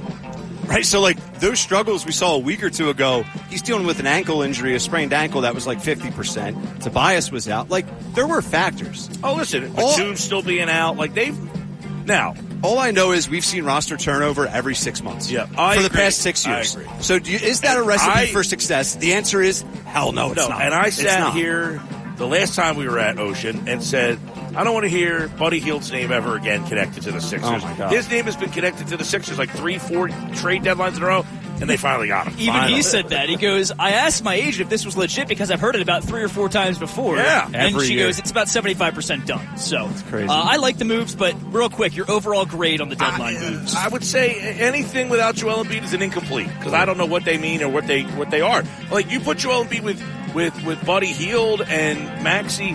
Like, what's their starting lineup look like? Is Maxey and Hield in the back or still Melton when he's held? Uh, keep in it mind, has to Melton's still hurt. They're missing so many players. Covington, Batum, obviously Embiid, Melton. Like it's, and now Tobias has been in and out of the lineup. He's questionable again tonight. So I, I don't know. If I had to just bare bones look at this on paper from what he did, not even considering Joel Embiid, I'd give it about a B minus. I think they got the better players. Hield is But- expiring. Yeah, they didn't mess up any like cap situations. They sent expirings out and got expirings back. Yes. It'll be Embiid, Maxey, and possibly Paul Reed on the cap this offseason. It's one of those things. I think they got the best player of all the guys that got switched. Hield's the best player here, but Inc doesn't do anything for him. I give it a I give it a C minus. I'm not. He made moves to make moves, knee jerk reaction moves because he needs to stay afloat. Maybe that's the right move. Maybe it's not. I I don't love it. Yeah. I think he just looked to get a little bit more uh, improved offensively. Obviously, from beyond the arc with that Lowry signing, it's evident. But Yeah. we'll see how it pans out if Embiid comes back. All right, number two, Ian Rapoport of NFL Network reported yesterday afternoon that the Eagles have granted star edge rusher Haason Reddick permission to seek a trade as he enters the final year of his contract. My question for you guys is, do you think this news is more Howie calling Reddick's bluff, saying, hey, the money you're asking for, I'd love to see you get it from another team, or do you think Reddick will be with a new team by the time training camp rolls around that maybe thinks he deserves that money? I think Howie understands two things. One, he's got a aging pass rusher whose production went down.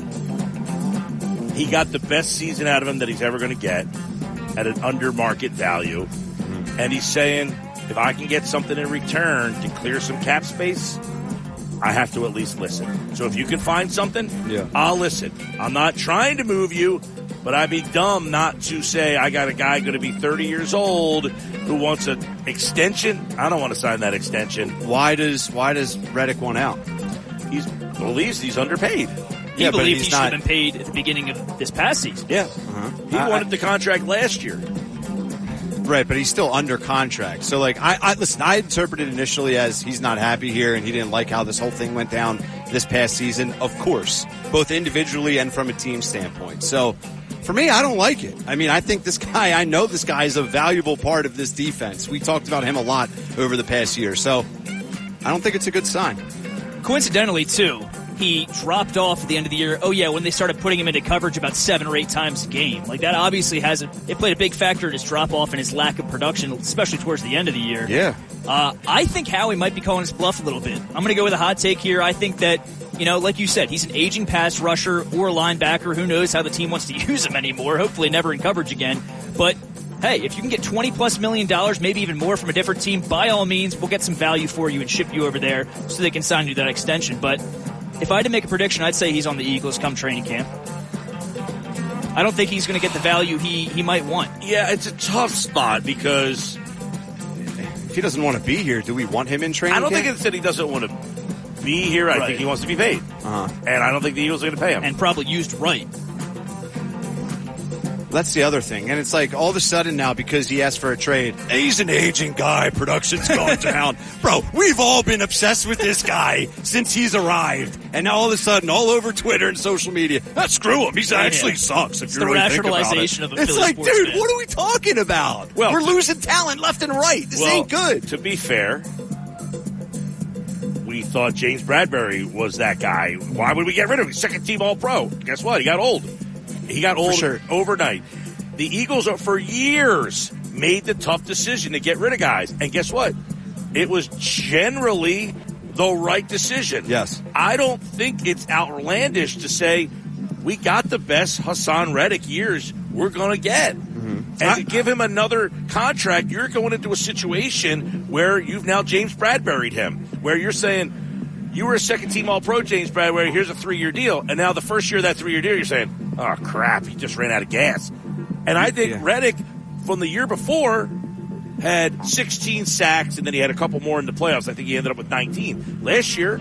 I know he had the thumb problem, but he certainly slowed down as the year went on. He's not great against the run, and is he going to lose a step? You if brought you up- sign yeah. him to a three-year extension and say we're going to pay you because of the year you had when, when, when we went to the Super Bowl. That's a mistake to me. You brought up Bradberry. I'll just I'll bring up another name, T.J. Edwards. Don't pay him. Don't pay him. Don't pay him. And we talked about that name a lot. As you should have paid him. Different situation though. Hmm? TJ Edwards, and I agree with this. TJ Edwards was not asking for, you know, this like to be paid among the top edge rushers I in hear you. football. Yeah. You're talking about a guy who was probably going to be getting like 6 million a year. That's Yeah. an affordable contract. Also going into his age 27 season, not 31 or 32. So he's mm-hmm. got some years left before he starts to hit that prime. It's true. And he's already producing. I so- look. I loved when they signed Reddick. I think they got Reddick had his best season, and people who were like the way Gannon used Reddick Yeah. was the best season he's ever had. Yeah. So Yeah. Fangio would probably use Reddick similarly that Gannon did. They run the same defense. So I don't know if though Vic Fangio is saying to Howie, if he wants to be traded, I'm not using him. Like I don't really have a I don't have a place for him Right, yeah. exactly. Like I don't know why that would be the case. If John Gannon got 16 sacks out of the guy, I would think that Vic Fangio would say, I like what John did with them. We run a similar defense. I would Yeah. use, but my point is this. I think Fangio noticed, dude, he's kind of a one trick edge rusher. He rushes from the left side. He's got one good move. If he doesn't have the speed, Yeah. he's not great against the run. And by the way, Josh Sweat also took a step back last year too. You also have to think And his contract, they're both on the last year of their deals. Eagles had a lot of leads the year that he put up all those numbers. So, like, as a pass rusher, you know the other team's passing. You have leads in the second half of all these games, right? So, like, from that standpoint, I understand the production. That's It's all. definitely those teams, and we're going to talk to Mosher for football at four coming up. I mean, it definitely feels like like this is the first seesaw move of who are we? Are we Yeah. going to try to take another swing with guys that we thought could have had better years, or are we going to say, nope, this is the first step of our core guys slowing down, and we need to get ahead of it? You know, and, Yeah. and swi- like when they got rid of Hugh Douglas, we're like, wait, what are you doing? Like Hugh, and then Hugh went to Jacksonville, was not the same player. Right. When they got rid of Jeremiah Trotter, people were pissed, and he went to Washington. Not he was not the same player. They did that. The only guy they got rid of that could still play was Dawkins. He was, the, and he's a Hall of Famer. Hall of Famer fan favorite of all time. So One thing I know for certain, if they do trade Reddick, Nolan Smith Jr. better be ready, man. He better be in tip-top shape. He better be looking fast off that edge because if not, it's going to be a long year for Josh Sweat getting double teamed. All right, number three, Dave Dombrowski and the Phils made a move yesterday, signing former Tigers starting pitcher Spencer Turnbull to a major league deal worth two million dollars, along with another two million possible in performance incentives. After this signing, do you think the Phils are officially done addressing their rotation, or do you think they could still sneak into the sweepstakes for a guy like Jordan Montgomery, maybe Blake Snell on the higher end? Well, I would imagine that Spencer Turnbull hopefully is not in their like big picture plans here. He Sixth is, rotation guy. He is the guy that if you have two to three injuries that you have to like, You can go He's him. your four A. I know he pitched in Detroit. He was like three and seventeen a couple of years ago. Uh, Dombrowski knew him there. Not bad. Uh, I, I got to hope that they don't have him in the picture unless break glass in case of emergency. So, quick note. He's out of minor league options against his will, essentially. He's got to agree to go down to the minors if you want to send him down there. It's still possible he can be sent down, but he has to approve it. So, if you wanted to not keep him on the 26, I mean, you could hypothetically do it, but I doubt he's trying to go to the minors. I mean, he's trying to revive his career at this point. I think it's a, you know, obviously a low risk, high reward I don't know where he's got a spot in this rotation though. Long reliever, Break- maybe? breaking camp, you would think they have their five. You've Yeah. got Nola, Wheeler, Sanchez, Suarez, and Walker. Mm-hmm. Those five guys there. So he's not beating out any of those guys. So okay, maybe he's a long man. well, he's a guy that if He's you end the up Michael losing, Lorenzen. Yeah, if you end up losing a couple starters and you Yeah. for a month or two, you, you have a guy. He's Michael That's Lorenzen. it. Like Right. basically what Lorenzen became like after he got traded where Lorenzen jumped into the rotation right off the bat, but then once the playoffs got here, he was kind of just like a, a whatever, a swing man, a relief man. Uh-huh. Um, I, I can't imagine that if they felt the price was right. Now, here's the thing: if they felt the price is right for Montgomery and or or they wouldn't sign both of them, or Blake Snell, which of the guys would be replacing the rotation? Suarez, Walker, or Sanchez? Sanchez. Oh, yeah, probably Sanchez because they would. They're both lefties, so you'd have to swap one out for another lefty that you think you're getting an upgrade at. Has to be Sanchez. And also, Walker, you're tied to all this money, so I can't imagine unless they find a suitor, which they won't, You giving make an him the argument boot. that well, obviously they told you last year they thought Sanchez was better than Walker. He started the game. Would- in- It's in just the a matter of do you want to put three lefties in that rotation? well, I mean, you go with the better guy. Here's the thing: they went with Sanchez over Walker when they had the opportunity. And of course, Walker was not happy about it. Now, Dave Dombrowski has since said, like, yeah, we've talked to him. He's competitive. He wanted to pitch. We're all on the same page. He's going to be a part of the rotation. That's why I think it's weird. You know, they like Sanchez, but Sanchez at least has some bullpen experience. So I think he probably would be the guy that would go to the bullpen. But that's why I'm like, I I don't really think, like, to me, going out and getting like Bellinger was probably the more of, an, of the necessity. Yeah, I mean, to your point as well, before we move on, even if a guy goes down in the rotation, it's not a guarantee that Turnbull's going to be healthy. He's only pitched above 11 games once in his career, and that came in 2019 with the Tigers. 4.61 ERA. His best ERA season came in which he pitched nine games in 2021 to the tune of a 2.88. So, you know, low risk, high reward, depth guy at best. Uh, maybe you can get him to agree to go to the minors if you're running out on roster spots. But number four, let's switch over to the Eagles and some uh, words exchanged by Eagles defensive tackle Fletcher Cox. He quickly ran to Instagram last night after the 49ers Super Bowl loss to share some choice words with Deebo Samuel of the 49ers. Samuel's comments all season long were evident about James Bradberry and the Eagles and that they're frauds. So my question for you guys is, I'm obviously not going to say what Fletcher Cox said, but did you love or hate what he said on his Instagram story last night, and do you think the comments were warranted? Definitely warrants it. Screw the Niners, right? I mean, it's like I love it. I don't hate it. Um, San Francisco's the Philly, the Eagles' rival, and Cox was poking fun at him, so I think it's all good. I, I don't. I certainly don't hate it. Um, I, I think it's really, it's just him having fun and saying, "Ha ha, you lose." Yeah, he, he put a bunch of clowns up and says, "Keep the Eagles out your mouth, Bo."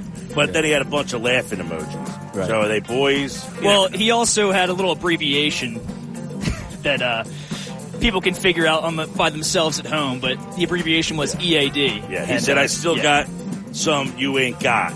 Y'all, I've been holding this one in, son. EAD. Yeah. He just sunned him. yeah. Well, that's what he said. Sun Deebo. Maybe he don't like Steve-O. How was it meeting Fletcher, by the way? Was that your first time meeting him? Uh, like in that setting, yeah. Okay. He was How a was he? Cool very dude? nice guy. Uh, it was pretty quick. You know, these things are hit or miss. Like, there's Fletcher. He's so my guy Q that does the night show on ESPN Radio, uh, game night. His radio setup was right next to ours, and I know Q very well. So he said to me, "Hey, Fletcher Cox is coming over. I'll try to help you get him." And I said, "Oh, that'd be awesome." So he pointed out his like handler girl. He said, "You know, she's right here." So he walked me over to her. He said, "Hey, this is Mike Gill. They're the Eagles affiliate in Atlantic City," and she's kind of giving me that look like we have no time. We have no time. I said, "Listen, I know you want to give me." Seven to nine minutes, but I'll take 5 mm-hmm. Yeah, right. and she's looked at Whatever me like, you can get. How about three? and you know, finally she was like loosened up a little bit, and she's like, "Look, if it wasn't like the Philly area, we we wouldn't do it." And then he sat down, and then she was like, "You know what? It was great. You know, Yeah. Like they like, but it's hard sometimes. Like they're on these schedules, man. Yeah, there's like we had thousand stations there. Like, well, we had DeVonta Smith and Jordan Davis lined up. We were talking to him, talking to him, talking to him. They were with Bounty. But they were like, say, we're at the gallery here in Atlantic City, and then upstairs is the balcony bar. The Bounty set was like an upstairs thing over top of, Yeah. like overlooking. They said, look, if you can get up here, you could sit down with them for five minutes and talk to them. Mm-hmm. Well, I was like, well, how are we going to get our equipment, the Yeah. recording equipment, upstairs to do this? right. Well, the station next to us, a couple guys that I know that do radio in Albany, they had this like, it was like a receiver that you plug into your phone and then two magnetic microphones. Yeah. So I was like, I got it. Like, like, let's go. Well, in the time that it took us to find the microphones and get this all set up and blah, blah, blah, And they left. they were like, yeah, they're not doing it anymore. We're like, ugh. Yeah, it's But crazy. it is a, it's a free for all, man, trying to just get it all done. I personally liked his comments to Deebo Samuel. I thought it was awesome, but uh, I thought Deebo was going to be a little bit more butthurt. I haven't heard from him since Fletcher Cox comment. Thought he would have taken to Instagram or Twitter or something and you know clapped back. But let's end with my fifth and final question. It's a fun one, completely hypothetical. In honor of Super Bowl 58 and the NFL season coming and going, all bias aside, in your opinion, in your opinion, do the 49ers win that game last night with Jalen Hurts at quarterback instead of Brock Purdy? I mean, the Jalen Hurts that we saw in that game last year. Ooh, yeah, which one? good. Which one are we getting? Um, I would say no either way. I, you're, Let, let's make it fun and say you get 2023 Jalen Hurts in that game last night. Then yeah, if you get the Jalen Hurts from last year, No, I'm talking oh this this one? season. Yes. no. Probably not. No, no. I don't like. I have no problem saying that I had thought Brock Purdy played as good, if not better, than Hurts did all season. No one touches Mahomes, man. You can't in these situations on the biggest stage. I, I, I'm not betting against them. I don't care who it is. Well, I mean, like they have, and look, this is not a overly talented offensive team. The Chiefs. They stink. who do they have? They have Travis Kelce. No disrespect to South Jersey's Pacheco. See, here it is. Look at this. This is the final play. He snaps the ball at six five. So they're saying if he wouldn't have got in there, Yeah. that the game would have gone to another overtime. Yep. yeah. Like if he got tackled, now they did have a timeout left there. they had a timeout, and I don't know. All everything else pointed to like that was the last three seconds of the game. Yeah, it You know? felt like it as we were watching it. definitely felt like it. By the way, Andy Reid did say the extra officials, remember when they were getting chippy and the extra officials came on to break stuff up? They were in charge of giving extra education on the new overtime rules to both teams. So how the 49ers didn't know, I mean, it just seems unbelievable at this point. 609 403 0973. Hit us up on the text board. Five from Danny Rye. By the way, a texter wants to know if Danny Rye showed up with his Flyers hat on. They've won three in a row. No, Danny Rye showed up with a fresh cut. Yeah. I'm not wearing a no hat for the first time in weeks here No. at the Ocean Gallery Bar. First time I've seen Danny with no hat. Last week comments got to him.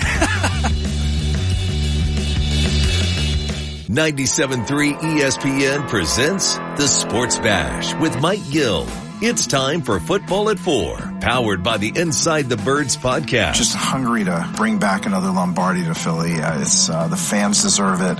Our team deserves it. Uh, culture begs for it. Now live from inside the Matt Blatt Kia studios, this is Football at Four. Football at Four, powered by the Inside the Birds podcast, and brought to you by Bet365. Whatever the sport, whatever the moment, it's never ordinary.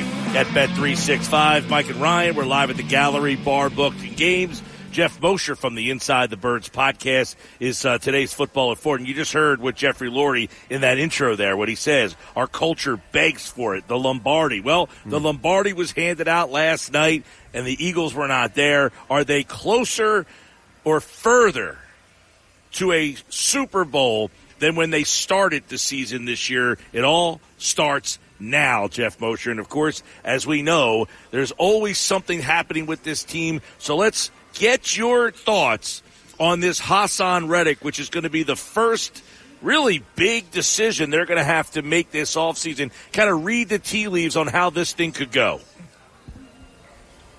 Yeah, Mike and Ryan, what's going on? Uh, happy post Super Bowl day to both of you. And um, I'm glad that we can start off talking about Haason Reddick because I feel like it's an easier answer than uh, the overtime rules for the Super Bowl after that last night.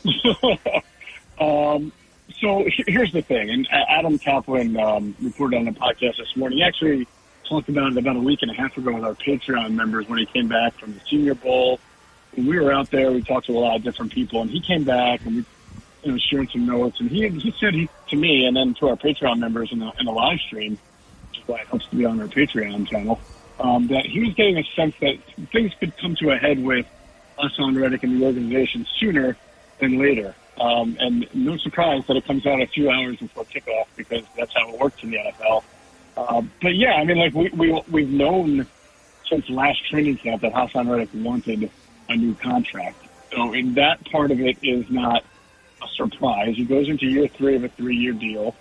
I think that um, you know because he's an in-house guy under contract, they can talk contract anytime. They don't have to wait for the new league year. So it wouldn't surprise me if conversations started happening, oh, say like five hours after the Eagles lost to the, the Buccaneers in the playoffs. I'm sure Haason's people were calling Howie the next day saying, all right, let's talk. What are we going to do? And, you know, Howie's got a lot of decisions to make, and he's got a lot of aging guys on defense, Haason Reddick being one of them. But Haason Reddick was still a productive player. The market has changed a lot since his first, since his contract he signed with the Eagles, which was sort of below market for him to begin with. But he was kind of considered that player who had been on two different teams, was used differently, not exactly sure where his permanent home is, but he's had two very good years. I would challenge the notion that this past year wasn't as good as the year before. Yes, he had five fewer sacks, but he had just as many quarterback hits and more tackles for a loss. So if you're just judging somebody on sacks, you say he declined. But if you if you judge it on the bigger picture, I don't think he he, he looked to me like somebody who lost a step. You know, uh, we said that about Josh Sweat, and I think Haason Reddick was just more of a victim of a defense that had no identity and two play callers and didn't know what to do with the personnel. I think he's still a good player, um, but obviously there's going to be. I don't want to say a difference of opinion of his value, but you saw the Eagles do this with Darius Slay last year. They're basically going to say, "All right, well, we know you deserve more money. We also know we have you under contract for another year, so you don't exactly have a whole lot of leverage. And you're 30. You're going to be 30 in September.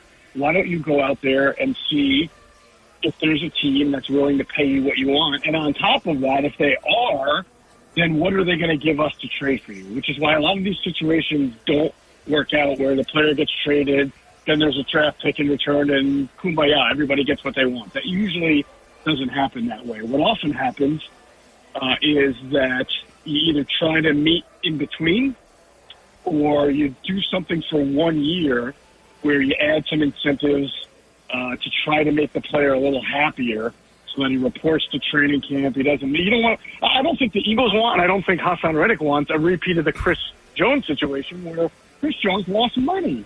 I mean, he held out all camp. He didn't get any trade. Um, if there was a team willing to trade for him, the Chiefs weren't willing to pull the trigger. And then with the incentives that he got added to his deal, it wound up being not as much as I think uh, the the fines we're going to be. So I don't think Haason Reddick wants to walk that path either. We got a lot of time between now and the new league year for this thing to get worked out. how much you know he's going to be 30 years old when the season you know uh, gets underway sometime in like mid September. So the fact that the team is kind of in flux right now. They have been burned by 30 year old, you know, when, when Andy was here, if you were 30, you were done. Um, how, like, is the timing of where he is and what he might be asking for. Like, and then James Bradberry. I mean, he was a second team All Pro. He gets a three year deal, and now that deal looks terrible. It, it, like, how much does that all come into play here for Reddick saying, like, I too want a new deal, but you're asking at a time where you might be getting paid for what you did as opposed to what you might do?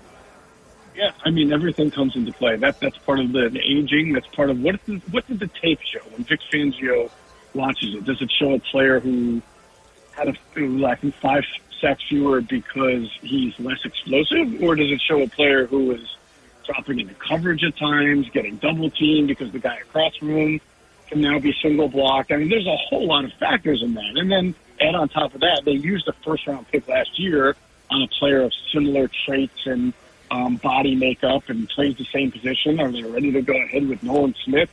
uh, by year two? Probably not, but maybe by year three, right? So how long of a deal do you want to give Haason Reddick, knowing that Nolan Smith may, emphasis on may, be ready to assume more of a responsibility in that that role? I mean, I think they would have liked to see more out of Nolan Smith as a rookie, but he needs to get bigger, he needs to get stronger, and and we'll see what happens from year one to year two with him. And then, uh, like the rest of the defense, right? I mean, you've got two corners who are over 30. You've got a safety in Kevin Byard who's over 30. You have an aging, yeah, Fletcher Cox. We'll see what happens with him. Brandon Graham, we know, is over 30. So at some point, you look at the defense and say, we need to get younger. But at the same time, I think you guys would both agree, while they need to get younger, you don't want to get rid of a productive player like Haason Reddick and try to compete for a Super Bowl next year when you don't have Haason Reddick to fill that role. Um, if I were to ask you this question about Vic Fangio, if Vic Fangio, forget what if he thought Reddick, you know, had more left in the tank, is is Haason Reddick the type of player that Vic Fangio needs or wants to build his defense around? I think that remains to be seen. I don't think that any one player for Vic Fangio is going to be a player you build around. I think the question is does Haason Reddick fit into what Vic Fangio wants to do? Well, uh, I wouldn't I wouldn't call Haason Reddick Khalil Mack um, because they're, I think Khalil is a little bit more well rounded. Uh, I wouldn't call him Aldon Smith either from the 49ers days, but what the hell is a pass rusher? I know that. Um, and I thought in Miami last year, you saw some guys who rushed around the edges, whether it was Van Ginkel, Bradley Chubb before he got hurt, who, who may be, you know, similar in, in how they attack a quarterback and speed moves. Um, so I, I look, Haason Reddick's been really good. I don't I don't think a defensive coordinator who's going to look at the Eagles defense now is going to say, yeah, we're better off without him, or I can't I can't scheme a defense with that guy in. It would be different. Let me say, but not the style of defense Vic Fangio runs. If you're running a pure four three, if you're Jim Schwartz and you need hand in the dirt defensive end to play the wide nine, yeah, you might look at Haason Reddick and say, I love the guy, but he just doesn't do what I need. But Haason, but I'm sorry, Vic Fangio's defense has always had that five man front, that outside linebacker who really walks up on the line of scrimmage from a stand up uh, situation and, and rushes the passer. At least recently has. So I have no doubt that he can fit in Fangio's scheme. Yeah, I, I, guess you know because two years ago, John Gannon, who a lot of people say, oh, he runs the Fangio scheme. You know, Reddick had a career year, um, so you're wondering, okay, does Vic Fangio see that and say this guy is someone that I can really utilize to get more out of than maybe the Eagles were able to get out of him this year? And I don't know if you you said like you don't seem to think he took a step back, but I'm just saying fit wise, does Fangio see what he did for Gannon and say, "Yep," I, uh, you know, in other words, if he's asking if Howie's saying to him, "Hey." Haason wants to be traded. Is he a guy that's like essential for us to kind of try to work something out with here? Or is that not really a position that you're valuing all that much? Well, I mean, I, I think let's look at it from a common sense standpoint. You're Vic Fangio. Howie comes up to you and says, "Hey, you know, Reddick, we don't really want to pay him. We might be able to get some trade value for him, um, unless you really want to use him." Let's see. Here's here's your life. Here's your scheme without Haason Reddick. You got Josh Sweat, who struggled mightily uh, over the second half last year. You got Nolan Smith, who's a first round pick, but didn't really play a whole lot, and then we bounced him back and forth between edge rusher and uh, off ball linebacker, and then we got Brandon Graham, who's uh, you know 34 years old and, and really only can play situationally, and then um, Patrick Johnson, who's been a special teams. I, like, uh, what are we talking about here? you know what I'm saying? Like, the, the, let's be fair here. The drop off between Haason Reddick and what the Eagles have after Haason Reddick is pretty sizable at Yeah. this point. This is not two years ago. So, I mean, if, if, listen, I think the conversation changes a little bit if Josh Sweat really didn't seem like he fell precipitously last year. I mean, if this guy, Josh Sweat, had finished, you know, 15, 16 sacks and looked completely healthy and didn't have the leg drag thing going on that people have noticed on tape, then, then maybe the conversation's there. All right, well, we can sign a veteran for less money to, to play the outside and then groom Nolan Smith to come along. And But I, I do think right now, when you look at last year's defense, Haason Reddick, there was a big gap between him and everybody else. It just feels like Mosh that they're not looking to pay anyone right now, particularly on the defensive side of the ball, right? Like I look at recent history and I say, okay, like Fletcher Cox, they gave him a, a boatload of money. That was like what? I mean, that's like eight, nine years ago at this point. Um, deservingly so. But my point is, it just seems like they're saying, no, no, no, we'll find someone cheap for a year. We'll borrow someone for a year. We'll find someone in the draft. And I get it. That's what makes Howie great at times. But at some point, you got to pay someone. Yeah, I mean that's fair. I mean, I guess you're, you're looking at Javon Hargrave, who was certainly a productive and talented player, and they let him walk for a huge contract. But I mean, they did bring back both of their corners, right, on new deals that were more market deals for both of those corners. Uh, they let the linebackers walk because that's what they do. They let the safeties walk because that's what they do. Haason Reddick is an edge rusher. This is a a premium position in the Howie Roseman lexicon of you know position value. So I, I don't think that they're going to take the same path. We're not going to you know just discard him easily. Again, I I sort of think that in the, you know we're very early in the process. I, I have a hard time believing that they're going to get rid of him unless they get a really good offer um, Right. from a team, like a late first, early second. Then you get, then you really think about it, right? But a team that's going to take on Reddick is only is not going to want to give up that and pay the guy twenty four to twenty six million dollars a year. And that almost never happens um, unless the guy's on a first like like two or three years in, like Montez Sweat, fourth year of his rookie deal, right? So it doesn't really happen a whole lot with thirty year olds. So I, I just don't think. I, I think at the end of the day, there's going to have to be some kind of meeting in the middle here between Reddick and the Eagles, and it may just be for one year. You bump him up based on incentives and things like that. Um, we'll see. What What's the plan? Like, wh- what do you think the plan is here to get this defense where where it needs to be? And you know, you can factor in Haason Reddick returning or possibly not returning. Uh, you know, however you want to look at it. But I, think either way, I'm curious to put it nicely what the plan is to improve this roster, particularly on defense. Hold on, let me let, let me do this conference call. I'll get Howie in on line four here, and um, we'll talk about the plan. No, uh, I, I believe my sense, just digging into the situation, guys, is that the plan is to be aggressive. So I think Ryan, what you said about you know Howie not wanting to pay certain people, I, I, don't know. I don't believe that to be true. I think he knows that this. Obviously, they made all these moves with the coordinators and forcing things, forcing action because they believe they can still win. They should still win. Their window is open to win the Super Bowl, but they they know that they can't do it with a crap defense. Okay, so Howie's going to be aggressive, and usually when he makes mistakes like he did the year this past off season, and he's quick to try to correct them. So I would be very surprised if he was not aggressive in remaking this defense.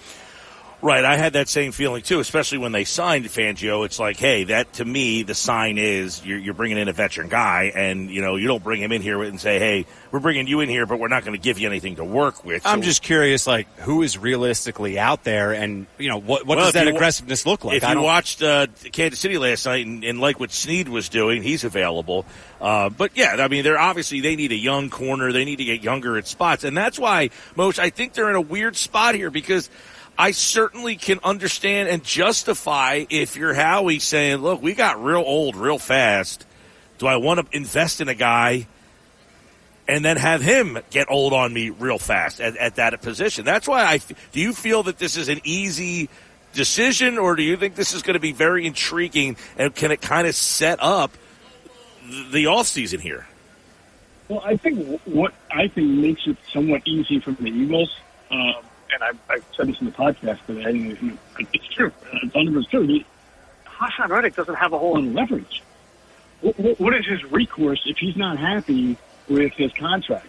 Even if he finds somebody that's willing to pay him more money, if the Eagles don't like the deal, they're not going to do it. What's Haason Reddick going to do? Hold out? Is he going to pull a Chris Jones? Because that didn't work. That, that didn't work for Chris Jones. Like, you, you, what are you going to just not show up until the first week of uh, of September? And you get no training camp, you get no OTA, so you know what are you going to do? That, that's really his only recourse is to not show up for training camp and OTAs. And I don't really think the way the Eagles practice, I don't really think they care if uh, if their best player on the defensive line doesn't show up for OTAs in practice. They know he'll be there September or whatever or Brazil uh, when they open the season, and um, I would imagine they'd expect him to be a pretty good player next year. And, and Mosh, just to just to add, unless I missed something out there, I mean, th- th- this could mean nothing in the sense of maybe he's happy, maybe he does want to remain here, but maybe his agent and or you know himself, Haason that is, went to Howie and said, "Hey, you know, we just want to put some feelers out there. Is that cool? Like, you know, we're not trying to stir anything up. We're not trying to leave. We're not trying to." I can't imagine, guys, though, that there's a scenario where Reddick doesn't want to. I mean, he's from here. He went to high school here. He played football at Temple. I mean, I think he wants to be here, but I think we all heard the murmurs that he thought coming off of a 16 sack season that, he, that the Eagles got him an under market value mm-hmm. and he wanted to see if he can cash in on that. It didn't work. I don't know that the timing's. Gr- I guess my point is, guys, I don't think the timing's great for him right of now. Of course not. It's not. And, and, and, and to add to what I was saying, like, you, what is he going to hold?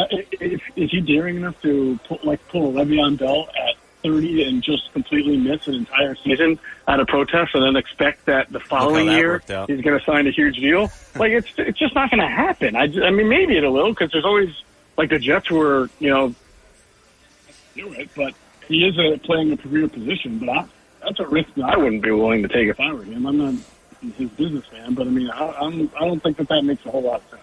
All right, Jeff Mosher, uh, football at four. There's the stuff on Reddick. You can listen to the Inside the Birds podcast to get a little bit more on that. But uh, we'd be remiss if we didn't ask about the Chiefs' place now in NFL lore history. Two in a row. Uh, obviously, the way that game went last night, the overtime situation, a slow start. It went from a boring game to an epic ending. What do you make of Super Bowl 58 as it closes out the 2023 season? Yeah, I mean, I feel like it's it, it's a great story more than it was a great game. I, I don't think it was a very good game. Um, great ending, but overall, not a great game. Um, I, I think that the story is that the Chiefs are just special. I think this was the year, right? If you're the Ravens, if you're the Bills, like you're kicking yourself. This is the year that the Chiefs were good, but not theoretically not invincible. They turned out to win the Super Bowl anyway. But I mean, by week 12, there were some really legit questions as to whether the Chiefs were going to make the playoffs or not. They got hammered by the, by the Las Vegas Raiders, who, who stunk. So this was the year to take them down. You know that they're going to retool this offseason. They're probably going to address their wide receiver spot. They're going to try to do other things. You know, offensive tackle. They got to give this is a great offensive tackle draft. They're probably going to get better. Um, so it makes me think that this team is going to be chasing that New England uh, record there of, of all the, with the nine Super Bowls that they went through with Brady and six and three. I mean, that, I mean, look what they have accomplished just in Mahomes in six years. And if they, if nobody could beat them this year, what are you going to do as Mahomes and Reid continue to get older, better, wiser, stronger, and the roster continues to get better? Uh, we we're watching something kind of cool happening right now, and that game last night adds to it with uh, the way it ends is uh, overtime, and then of course all the talk about the overtime rules. We saw it for the first time ever, and it ended the 2023 NFL season with the Chiefs, and now the off season for everybody begins, and we'll be covering it here on Football at Four with the guys from Inside the Birds. All right, Jeff Mosher, looking forward to uh, free agency. What a month from today, right? Month from today. Wait, I got I got to ask you guys something. You have you have a second here? Yeah. All right, so overtime, because I'm still trying to wrap my brain around. Did you guys think that if the Chiefs still had the ball when the time hit zero zero zero, No. that the game was over, or No. that they would just? Okay, you didn't What do think you it mean would no? be over. I didn't. You didn't think it was over? You No, I what we thought the, just- no, no, no. I, I thought the Chiefs. I was wondering what the heck they were doing because they You were going to run out of time. Right, that's what I thought. So you okay? So you thought they needed to score before the clock hit zero? Yes. Yes. Yes. I- At, fir- at first, I didn't. Then the way they played it, I thought they did. And then I now I'm wondering myself, why even have the time, the breaks? Why even have it if if it, if you can still possess the ball in the second quarter, right? uh, If that's still your first possession, then what's the point of even having a quarter break? Because it, it, if time's allowed to continue past zero zero zero, why have a break? Is it just literally just to put the field in case you play like two or three and you want to keep the, the field side advantage for each each team? Wait, what? What do you? I, I'm sorry. What do you? He's what are you asking implying? why even have any time? Have Like college break? football? Yeah, Like college football Yeah. overtime? yeah, because it's still Yeah. a sudden death format Yeah. Well, after the first possession. it is, but it isn't because you a touchdown. It's not a sudden death format because you can score a touchdown first and the other team gets the ball. So what is it? After, after the first possession, it Right. becomes a sudden death format, Right, regardless right, of how much time is left. So I don't even understand. The only thing now that the break serves is to flip the other side of the field. Yeah, it's it's Right? weird. That- that's it. Essentially, yes. The, the fact is, they have the time, but the time doesn't really represent anything. well, what is time really? You know. that's a flat circle, I was told. Yeah, right. It's uh I feel like the NFL like improved the rules, but once again in NFL fashion, it's like you still didn't get there, bud. Like you still need to tweak it a little bit more. I guess. Uh, I'm sure the NFL thinks, do we? Because now everybody's talking about it, and that's True. just great for us. yeah, true. All right, Jeff Mosher All right, from guys, the Inside the. Birds podcast. Uh, he'll be back later on the week. Thanks, man.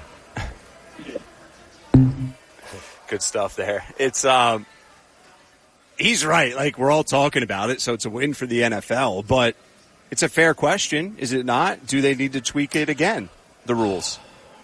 Or was that I think the rule worked out. I think the understanding of the rule, because it was the first time that it happened, Yeah. was a little wonky. yeah. Because as a fan watching it, now listen, maybe some fans out there studied a lot more up on it, Doubt it. and knew the rule. But there are people that have been texting in all day. Like, I was not aware that if the clock hit zero zero zero, I thought that meant they ran out of time. Me too. Yeah, me too. I thought like uh, darn, this is it. Like you get the you get the possession, but only in the amount of time that the quarter has. If you don't score within the amount of time, then your possession's over. right, you lose. Good day, sir. You get nothing, and you will like it. All right, we got Sound of the Day, Sports Bash Live, 97.3 ESPN. Did you see, uh, by the way, um, you know, I'm going to, I've just booked my flight for Philly spring training. I'm locked in. I actually just booked my flight to London. You're I'm just going a to see the Phillies dude. Mets in London, and I saw the story that the Eagles are playing in Brazil. Yeah, that's wild. Yeah. I They got- lose a home game though because of that. That's all right. I don't go to home games anyway. I'll go to this game, though. Not everything's about you, man. All right, I'm talking about the birds. Would you go to Brazil? Would I? Yeah, why Like, not? If you had the time and if I had the time, money, and Well, resources, I heard some sure. people like, I don't want to go to Brazil. I'm like, dude, first thing I, first thing on Friday night, whenever I saw that news, I texted my girl Instead and I flights? said, Brazil. I want to come back as Mike Gill.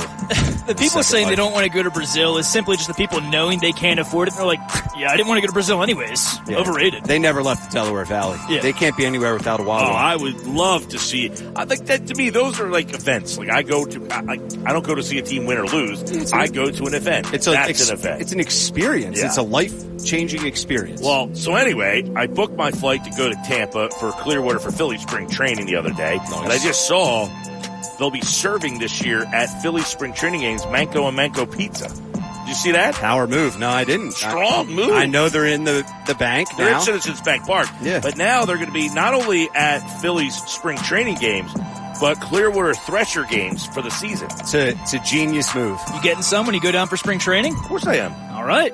Got to. I'm going to hold you to it. I better get a Well, picture. like when we go to spring training games, they they serve Dalessandro cheesesteaks. They fly the bread in from Philly, so you get the good Philly cheesesteaks during Philly spring training gear, then that line's always outrageous. But now, like The they had, line they had a pizza shop down there that was just okay. But now to get like home pizza at the Philly, I'm very intrigued though to see what the bread turns out like. Like the Are they going to ship it down? Or are they going to that do I don't know. Right. That I don't know. Uh, all right, more coming up. Sound of the day on the other side. Sports Bash Live, 97.3 ESPN. We have the perfect sitting in traffic. You Come with me. The Sports Bash with Mike Gill on 97.3 ESPN and the 97.3 ESPN free mobile app. All right, Sports Bash Live, 97.3 ESPN, the free mobile app. We're live at the Gallery Bar Book and Games. Got Cool in the Gang coming to uh, Ocean. See that? Yeah, I think they're here. Uh, they're here a lot. They Great always show. crush it. Yeah. You ever see Cool in the Gang live? Uh, no, my buddy goes. You know to a who bunch. Cool in the Gang is, Danny Wright? You know the answer to that question. all right? Come on, Cool in the Gang. Yes, I would. Cool assume. and the gang? Look it up. All right, give me a sec. Come on, man. Cool in the bros. Uh, it's time for uh, Sound of the Day. Josh Heading's our producer. He's Cool in the guys? studios. Cool in the bros. that that got me. Sorry. Well, I already spelled it wrong. It's spelled with a K. Yeah. Yes, Oh, it's spelled geez. with a K. Yes. He went C O O L in the gang. Formed K in- E W L. Formed in 1964. How would I know Cool in the Gang? You know the Beatles? yes, but I feel like You they're the on a different Boys? level than Cool in the Gang. Am How I wrong? dare you? There are bands that are were. I wasn't born in 1964. Well, I, You yes, clearly. I'm just saying, like, from that time, I feel like unless they were you just not the like a- top of the world at one point, I they wouldn't know were. them. Are you not a Motown fan? No. Okay. What do you guys think of the? Danny would be kicked out of my by the way? household. Usher. Um, I thought he did a really good job at including multiple acts. He he did not make himself the biggest star Yeah. of the show. He made himself the centerpiece of the show. I think it picked up as soon as he brought Alicia Keys out. Like then it kind of got interesting for me. That final. Oh, it didn't get six interesting. It got fire. Okay. heated up. Yeah, It heated up a I, little I thought it was very stale before that, though. I, I'd hmm. give it like a five and a half, five maybe On what type of scale? out of ten. Okay. Yeah. were you Are- not are you an not- Usher fan? I was just gonna ask that. Well, I couldn't hear him half the time either. It's like the audio people need to be fired for what they did to his mic, or maybe that was on purpose because he doesn't have it anymore. But I could barely hear him. That's And Danny Ryan's Alicia next job. in- He's gonna he's gonna be the Super Bowl halftime Oh, I'd, audio I'd engineer. love to. I could. I could sick. execute that to perfection. No, I have no clue. Um, no, I just think yeah, probably. I'll even go four and a half or five. Wow, four It and a went to five after like Alicia Keys, Lil Jon, Ludacris all came out. All right. I thought I saw a lot of positive, I, like everything. Saw a lot of positive. and I was like the biggest Usher fan. I know the girls in the building where we were, they they were liking it. Let me ask you guys this: Did you think that Will I Am was Kanye when he first came out? At all? Like even I just don't a know blip who in your Will mind. I A lot of people did Okay. online. Yeah. So Don't I know did. Will I am? to see him. Well, neither, especially with the mask on. That's why I thought it was Kanye, and he has also gained a little bit of weight since I last saw him in public. But he was, you know, who Will I Am is though, right, Mike? Yeah, I said Okay. to see him. I Gotcha, don't gotcha. know him. And then also, I think her name was her. Her stage name was her, but I thought that was North West for a hot second. her. Kanye's yes, daughter. it's her. Um, and then also, I thought CeeLo Green. Who was the guy that looked like CeeLo Green on the stage? Yeah, it's what my couple my friends were like. That's CeeLo Green. I was like, dude, no, it's not. Yeah. I, I, after a second, I knew it wasn't, but at first glance, I thought it I think it was was. just a random hype band or something. I don't know. I don't know who that was honestly. That one I was stumped on as well. I'll get on it. Well, guys, speaking of the Super Bowl for today's Sound of the Day, I wanted to start with the big question that was asked almost every person after the game last night. Dynasty? Travis Kelce's answer when he was asked about the word dynasty being thrown around after the Chiefs won their third Super Bowl.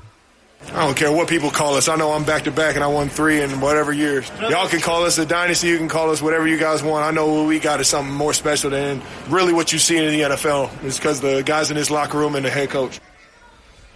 I like that answer. Me too. He's the he's the man. He's the man. Come on. I mean, there are definitely like you in this era to do what you're doing with all the salary cap situations and everything decision you have to make and losing guys and constantly like to be And able- having Mahomes, having to pay Mahomes and still figuring it out. You lose point. Tyreek Hill, and you followed up with two straight championships. Right. Like everyone was crucifying the GM for not re-signing the best wide receiver, arguably in the NFL. You know what? The team follows it up with yeah, back to back, no big deal. Yeah, we don't need to catch catch balls that Mahomes throws. Yeah. It's no big deal. what does that matter? The defense will just become one of the best in the league out of nowhere. They Well, changed no the entire like we have the quarterback, we have the coach. We're going to change the complexity of this high-powered offense to the quarterback will just find way. It's like when Andy had Donovan. It's just that Mahomes is way better than McNabb was. yes. Way But better.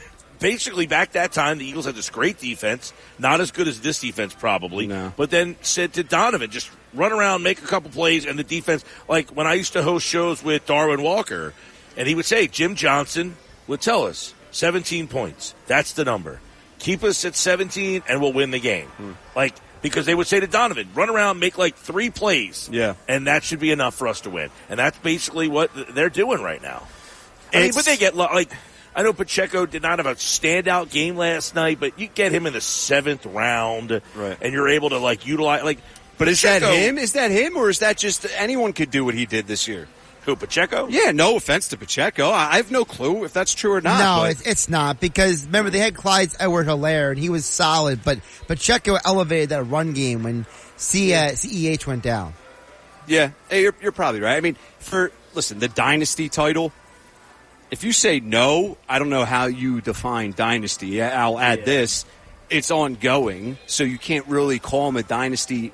You know, officially, because let's see how Mahomes' career plays out and Kelce's career and Andy Reid's career on the sideline. But right now, what do you call them if they're not a dynasty? Well, you would ca- you would call them a dynasty if there wasn't one team in the NFL that won six Super Bowls in like you know whatever the time frame was with Belichick and Brady. If that wasn't the comparison, if that wasn't the standard, they would be the dynasty in the NFL right now. People call the Cowboys from '93, what '90 to '93 uh, dynasty. 90 to 95. Yes, and then, they, they uh, won three Super Bowls. in So there four you go. If they're a dynasty, um, yeah, but what what, is I'm this? saying is like Brady and Belichick came in, doubled the championships, Right. and they're like, okay, that's the dynasty Yeah, standard. that's the now. bar. But Yeah. they did Even that Pat- over like a 20 year period. They Right. didn't do it like, you know, six and 10 years. They did it three, then they were, couldn't win, and they won three again. Yeah, even Pat Mahomes said, you know, we're a dynasty in progress because we ain't done yet. So it feels like you have to win three straight to be a dynasty. See, I, I, and I don't, I don't agree with that. Like part of it to me, like so many people are so fixated on like, did you win that game or not? The fact that they are there. there every Yeah. year, and like they've become like what we think of the Patriots. Like the Patriots didn't win every Super Bowl; they won six. They got to three more, but it's you just know They're going to be in the final they're going to be a factor. What, as long as he's there, they're a factor. Think about how low people were on the Chiefs after the Eagles loss. They were like, "This is not the same team." I'd be surprised if they made it out of the second round. they But lost was five of eight or something. Yeah, but there was always that creeping thought. It's like, I don't know though. Bet against Reid and Mahomes, they might figure Right. it out, and they did. It feels like that everyone's playing for second. Like it just feels like who wants to be the Utah Jazz next year? Well, it's the, also the fact that, you know, they were talking about this on, on the uh, Undisputed this morning, and I'm not going to use the analogy they were using because that's a completely side rabbit trail that I'm not going to lose 20 minutes of our lives conversing about here. But the, the larger point what they're saying was is Mahomes has only lost three times in the postseason. And Andy's only lost three times in the postseason with Mahomes. And twice was the Brady, one was the Burrow. So, you know, the fact of you are beating almost everyone you come across, to me, has to elevate the conversation, does it not? Of course, hundred percent. They're an unstoppable force right now. and they find but they've done it with different iterations of the team. Exactly. You know, Yeah. Like one year, yeah, Tyreek Hill. Then you don't have him, and now this year you did with your defense. Like last year, they won a game 38-30, what, Five. 38-35. Yeah. This year, you know, the game's 10-3 at halftime. So last year you won because of your offense. and Your defense wasn't very good. This year you won because your defense was very good and your offense just made a couple plays. Right. You know, they've they've won all different ways. Has a as a team in NFL history ever won the Super Bowl championship with the tight end being the best receiver on the team? I I, I can't recall Gronk? Patriots. Gronk, Yeah. but was he better than their receivers and other playmakers? Do you Not think Julian was Edelman, there, Wes Welker were better than him? They didn't win with Moss though. They never no, won they with didn't Moss, with, that's correct. with Moss. They won with Welker and Edelman. Edelman. Yeah, they won. Well, they, I think Gronk is better than Welker, Edelman. Like, yeah, that- They were really good though. That would be the one team that you would say they won, and their tight end was the Probably best the best. Yeah. Weapon they had. But their offense was better than this Chiefs offense overall.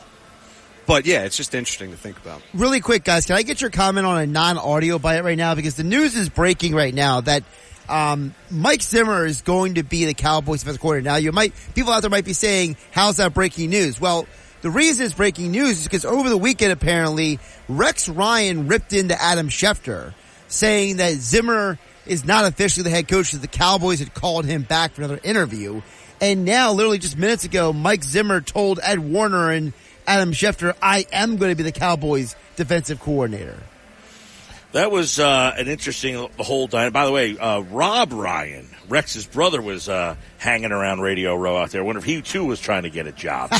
but um, so Mike Zimmer, now he has he been out of the league for two years? Two years, correct. Yeah. Jeez. I mean, I, I mean, listen, he was a great defensive coach, so good that he got himself a head coaching job, obviously. Um, and then, you know, they kind of flamed out a little bit in Minnesota. I think that's a, ba- a step back for, for Dallas, don't you? Uh, yeah, I mean, for me, it does it does nothing for me. I'm not like, oh man, they got Mike Zimmer, who's been on the couch for three years. Like, I I, I know he's had success, great defensive mind, but Well, I, he's certainly a better pick than Rex Ryan, isn't he? I don't know. Rex Ryan was a hell of a defensive Rex mind. Ryan hasn't coached in like six, seven years. Right, the, Out of the his his longer. distance from For the sure. game, but I would say that Rex Ryan accomplished more as a defensive coordinator than Zimmer. and you know it's not relevant to being a literal coach, but he is relevant. He's in in the public eye, so like the Rex Ryan move would be like, oh, okay, I get it. Um, I don't know, I, I don't love it. Put it this way: if those were your two highest options, I think you probably missed on better options. I think that's very fair. But I is it agree. the whole Dan Quinn leaving and the process is lazy? Did, didn't that impact some of this? is Mike Zimmer way better than him? I didn't say he's better. I'm just saying No. that, you know, Dan Quinn leaving for Washington Right. As late, he, he was like the last guy hired as a head coach. So like the Cowboys were so late to the, the search game, but they, I mean, what were their options at this point? I don't know. Did, did they did they try Mike Vrabel? Did was Vrabel interested in coaching at all? I didn't see Vrabel as a report anywhere for their DC. That would have been a move that. Yeah, I mean, that I actually me. tweeted this out the other day. Um, if a team hired Belichick to be the head coach, Vrabel to be the defensive coordinator, and Eric Bieniemy to be the offensive coordinator, wouldn't you feel pretty good about what that team's chances were this year? dude. You would think, like how. Good how thing is Jerry Belichick- Jones is dumb enough not to listen to Mike Gill then. By the way, Mosher, I, I actually thought about this. He said Zach Ertz as the tight end was probably the best receiver on the Eagles that year. I was thinking about it, but Alshon Jeffery was a huge part of that offense. he had an unbelievable catch in that game, Jeffery. Crazy. Yeah, you But have so did Alsh- you have Alshon Jeffery. I mean, it, On top there of was no comparison to Alshon Jeffery for the Chiefs yesterday. no, on top of a great season from Nelson Agholor, that season by him goes very unnoticed now. You know, five six years later, he was the Fair. best we'd seen Nelson Agholor at that point in his career. In the, yeah, he was a slot guy that year, and he was excellent in that role. You're right. Yeah. All right, coming up at five o'clock. Um, in the five o'clock hour, we'll get back into some Eagles stuff. Also, Sixers tonight against the Cavs. As the Sixers now, you know, this Embiid thing has really put a damper on a lot. Kyle Lowry not expected to play tonight. They should have him Wednesday. Uh, that's what the signs are pointing to. By the way, not CeeLo Green. That guy was Jermaine Dupri. Oh, duh. Oh wow, Yeah. Jermaine Dupri. Now I remember him. He's Yeah. my my era. Legend. Ludacris. Who found him? He was out there last night. He's Luda's out been in movies around. lately. That's where Lil he's been. Jon. Why were they all wearing the average Joe's dodgeball uniforms? Too? Did you see that? The Purple Cobras. Yeah, they're the purple cobras. They were. They were I- just missing Ben Stiller. on roller skates too. They did That's- it better than the Cobras did. Unreal. All right, more Sports Bash coming up live at the Gallery Bar Book and Games on 97.3 ESPN. It's the Sports Mike Gill And I am the voice of the voiceless. on 97.3 ESPN and the 97.3 ESPN free mobile app. All right, Sports Bash live 97.3 ESPN. By the way, Super Bowl next year will be in New Orleans. They had a, uh, so like, you know, every year they have like the, the setup for like the next year's Yeah. Super Bowl. They have like a whole visitor center type of thing. I remember that, Got yeah. my little Louisiana. They were giving out beads. And then they had every day, like one day they had gumbo, one day they had, um, jambalaya. Right, right. They had king cake. Like they had all sorts of like It's cool. New Orleans fair in this one little section. They had a great little like we had a great spot. We were right next to Bounty, the paper towel, Yeah. and every day they gave out wings and the paper towel. Nice. like, look how strong this I paper couldn't towel believe is. though, like they were giving out wings like like two and three times a day. They had like a line for wings, and like it was crazy. Like That's they were just trying to get people to use the paper towels. Yeah, pretty good. Like, here, right? spill this all over yourself and use our paper towel. I mean, listen, New Orleans is a legendary city, but you know, I said to, I said this to you earlier. How do you not have it after what we witnessed? How do you just not make Vegas the spot Now, for the Super Bowl? From what I understand, I've never gone to the Super Bowl in New Orleans, but many people say that that is the spot that they do it the best. Why? I don't know. Like they just say the way the town's set up and like just how it's arranged. Like I thought Miami was terrible. Yeah, Miami was brutal. I did not like Miami's setup at all. Atlanta's was okay. Okay, yeah, I've never been to Atlanta, but Miami's Miami, but like logistically, it was a nightmare. Like Las Vegas, they're used to big events. They have the the police and the airport infrastructure, the hotel, the rooms, the entertainment. I mean, it's like it needs to be there, right? It, it was cool. Like Minnesota was t- was good and bad. Minnesota, I like. I was talking to Johnny Marks about this last week. Uh-huh. He loved Minnesota because he liked the fact that it was in the mall and it was like easy and like. Some people thought, you know, the mall was so cramped. You're in the food court. People were just like all over you. It was a weird situation. Um, I You don't think of a mall when you think of the NFL, you know? No, but like the Radio Row thing, like you were in this huge like convention center. It was like Miami, Uh-huh. Right. We were in a conven- Yeah. But like the access to Miami was tough to get to. Brutal. Mm-hmm. That was rough. All right, uh, five o'clock hours on the way. When we come back, uh, Ryan has not heard any of the Britton Covey comments. We're going to kind of play back some of those comments and react to them because last week on Radio Row, I thought Britton Covey, the conversation we had with him, was very impactful. You'll hear the best of that coming up next. This is the Sports Bash with Mike Gill on 97.3 ESPN and the 97.3 ESPN free mobile app. Now live from the Matt Blatt Kia studios, here's Mike Gill. Do you feel that the offense never felt fluid? Yes, I do. I do. And and I love Brian Johnson. I mean, he went to Utah. He was my my alma mater, right? And and I don't think it's it's fair to pin. He was all- great there, by the way. Oh yeah. on the cover of the NCAA football game. Yeah. I don't think it's fair to pin all the blame on, on him. You know, you pin it just as much on a lot of us. Uh, that was Britton Covey at Radio Row. Part of our conversation, I asked about Brian Johnson. He said, not fair to pin it all on him. You got to pin it on us. Uh, but there's a lot more layers to what he said there, and we'll play those throughout this hour here on the Sports Bash Live, 97.3 ESPN. If you weren't able to hear that conversation, I think there's a lot that we can dive back into. And look, I understand he's not going to come out and say Brian Johnson was an idiot and he sucked. I mean, that's not what I expected him to say.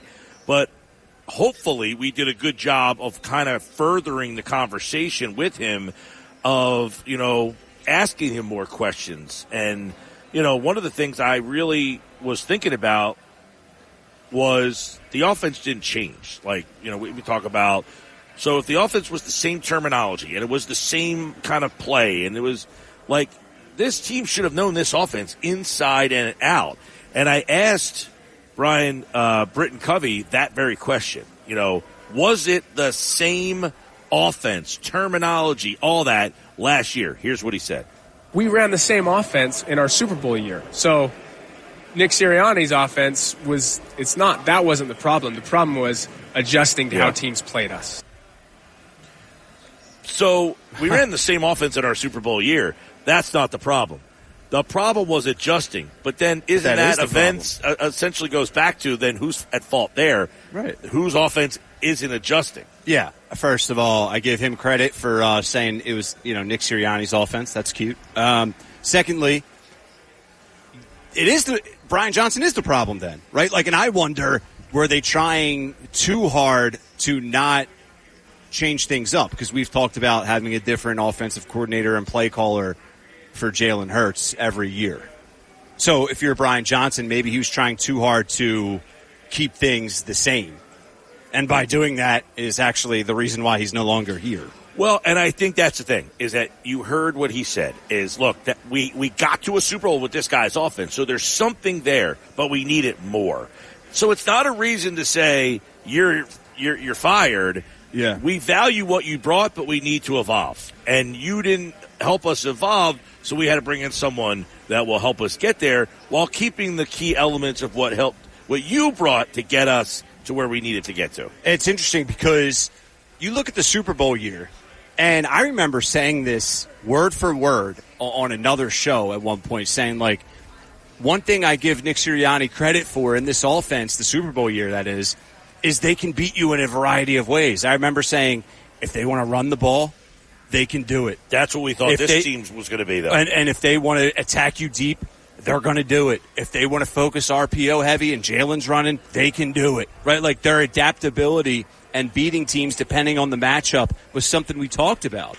So what changed? Because Nick Sirianni talks the talk of, well, I'm going to adapt and I'm going to do things depending on the matchup. You didn't do it once this year. Well, one of the things that might have been a problem because you know we didn't get too much into this last week because there was so much chaos at Radio Row. But one of the answers Covey gave was about you know he thinks Covey does when Mike was asking about the offensive coordinator, but it's he says it's difficult for some offensive coordinators to learn how to manage as an OC. It is learning how to manage all of those different talents. It's a lot harder than it looks. People think it's so easy because one game we throw it to AJ or six game stretch and he has 125 plus That's yards. right. And it's like, let's just keep doing that.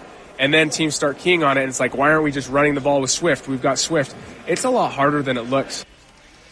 Of course it is. I mean, that, that's the job. It is hard. I don't doubt that. Yeah. You know? Well, and that kind of um, ties into when I asked him if if he thought the team would be better off if they had a more veteran offensive coordinator than giving it to somebody who had never done the job before. And he kind of said, I mean, he admitted, yeah, like I think that we probably would have been better served with someone you know, like Shane Steichen. Is he? Are you talking about this past year or the hiring of Kellen Moore? No, last year with, Okay. with Brian Johnson. Like when when Shane left, mm-hmm. Shane was a veteran play caller. Like I mean, he was a guy who had, had been an offensive coordinator. Right, he was a coordinator plays with the. Chargers for years. Yeah. And instead of losing someone who was kind of a steady veteran play caller, you go to a guy who's never done it before, and then you're making that guy do it in an offense that he is very unfamiliar with.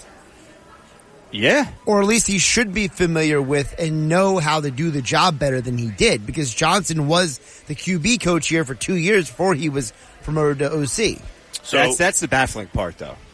Like it's not like he's a new play caller, young guy, has never been here, has never been around the quarterback. Like he was the right hand man for multiple years. So like, what happened? Yeah. Well, it goes back to what Covey said. He's, he was saying, listen, some guys just, they're not good at managing this stuff. Yeah. And maybe that's the, you know, maybe we, we sometimes as people on the radio and sports fans, we all do it. We, we try to find the answer. We dig so deep that we dig ourselves a hole that we can't dig ourselves out of. We realize that we didn't need to dig, dig the hole in the first place. I think what kind of stood out from the, this little bit of like that we've heard from this is that we had all this talent, and even when you have enough talent, if you are, if the other team does a good job of game planning, Yeah. we all just assume like the Eagles' talent was up here and the other team's talent down here. What's the problem? Like we talked about this though. Like the difference between the Eagles talent wise and the Giants talent wise isn't all that great. Like the records of teams isn't a clear indication of whose talent's better. A lot of times it's a play here or a play there. The Couple Giants last year won nine games. They went to the playoffs, and then this year they look like a disaster. Right. It's not like you know you just had this complete drop off. But a lot of times the one big difference is the quarterback. Like the quarterback, Sure. Have the array- biggest like the Chiefs total roster 53 isn't so much more talented than everybody else is. They're kind of in the middle, like with everybody. Right. It's that they- they have a player at the quarterback position that elevates them out of the middle of the pack to the kind of upper tier of the pack. Well, I would add, of course, they have the player. We all know that, and I agree, but they have the coach. Like for me, you look at the Super Bowl year, and what's the big difference? In my opinion, it's the identity of the offense and the preparation and game plan, right? Like it feels like to me that year everyone knew the identity of the team, what they were going to do in the first half and the second half, everyone understood their role. This year, they didn't have an identity and they didn't know their roles. So does Whose that fault is that? Well, is it? I mean, Britton Covey saying it's the problem is the OC doesn't do it, but are you suggesting then, Ryan, that Nick Sirianni should have stepped in and been more authoritative with that? Yeah, I mean, listen, allegedly it's Nick Sirianni's offense and it's his team. So, I mean, yeah, two plus two equals four. I think that too, though, is the interesting part about this whole Sirianni thing is that he did call plays the first year he was here and did not do a good job of it. But I'm not the guy who says just because you're not a good play caller that you can't be a good head coach. No, I agree with that. I'm not. I don't want him to call plays. I just I want him to do his job better. You know, Yeah. like well, and I say part of being better at your job is understanding when you need to upgrade. And he's saying Kellen Yeah. Moore for us is a better, puts us in better position to succeed than Brian Johnson did. I don't believe that. Well, I'm not Britton- saying Bri- Brian Johnson's great, right? You had to move on. You don't from think him. Kellen Moore is makes the answer? better? No. Britton Covey disagrees with you. Here's what he said. This year, I'm excited because Kellen uses a lot of motion. I definitely think we could have used a lot more motion last year because teams play unique defenses against Did us. Did you use less motion this year than you did the year no, before? we didn't. But teams didn't know us the year before. I I don't know. Listen, I know Kellen Moore's had success. I like Kellen Moore. I don't like him, and I hope I'm wrong. I, re- I re- honestly really do. I don't like him for this job because I brought up identity a couple minutes ago. What's the identity of Jalen Hurts? I don't know what Jalen really is right now. In my opinion, I think he's what we saw, of course, in the Super Bowl year. He's a guy that you want to use his legs. You want a strong run game behind him. You want the ball out of his hands quickly. And I don't believe Cal- that's Kellen Moore, and that's not a Kellen Moore offense. So we're going to find out quickly, like who Jalen is. Well, I, mean, Kellen Moore had Dak Prescott, though. I mean, obviously they're not Pres- the same. They're not literally the same, no, but it's not like he had a statue back there in Dallas for those years they were the number one offense in the league. I, I agree to the extent like I'm interested to what Kellen thinks Jalen is. Right. I, I, like, what do you think he is right now? Do you think a high-powered, flying fifty pass the ball forty times a game I'm is Jalen? definitely confused on what Jalen is at this point. Me based too. on the resume we have of him. He had a year in 2022 where he was, or 2021, where he was a pretty average player. Mm-hmm. I thought he did enough to to sh- to try to show them that I can improve. Yes. In 2022, he obviously improved to the point that he was second in the running for MVP. He was awesome. This year, I don't think he was as bad. I think he was better than he was in 2021. Nowhere close to the guy he was in 2022. So yeah, what does that So leave us with? Now you have three different versions of the same guy. hundred percent. And the and the question is, I'm not necessarily knocking Jalen. I want what's best for him, and I don't know if like this could be the complete opposite of what's best for him. Is my point. We we may need a version of the Super Well, Bowl year, and he's getting the complete opposite of that. You paid him the money you did, he better be the Ke- Kellen Moore version. Why, The one though? that I think. Well, how many over the years we've heard so much that Lurie wants to pass, he wants a team that's going to throw the ball. He wasn't happy that they won that game where they ran too much. That's the point. So then I I agree to pay you the largest contract in NFL history. Uh-huh. I don't want you to be a guy who can't lead us to victory. You are the guy we pay to lead us to victory. Uh, absolutely, but it's it's about how you lead to victory. Like, do we want They're Joel? telling Do we want. Joel Embiid to bring the ball up and be the be the guy, the ball handler in pick and roll? No, right? So, like, that's my point, an exaggerated point of this may not be the best system for Jalen Hurts. Well, really quick. So Dak Prescott averaged 35 pass attempts a game in the five years Kellen Moore was offense coordinator. The last two years, Jalen Hurts is averaging 31 attempts. So are are you saying that Jalen is incapable of throwing the ball four more times a game? I don't know. That's my that, that's my main point, and that's concerning enough to me. Is that I don't know. You don't know if a guy can throw the ball four more times No, a Josh, game. you're not literal, dude. Like I don't know what Jalen Hurts is identity wise.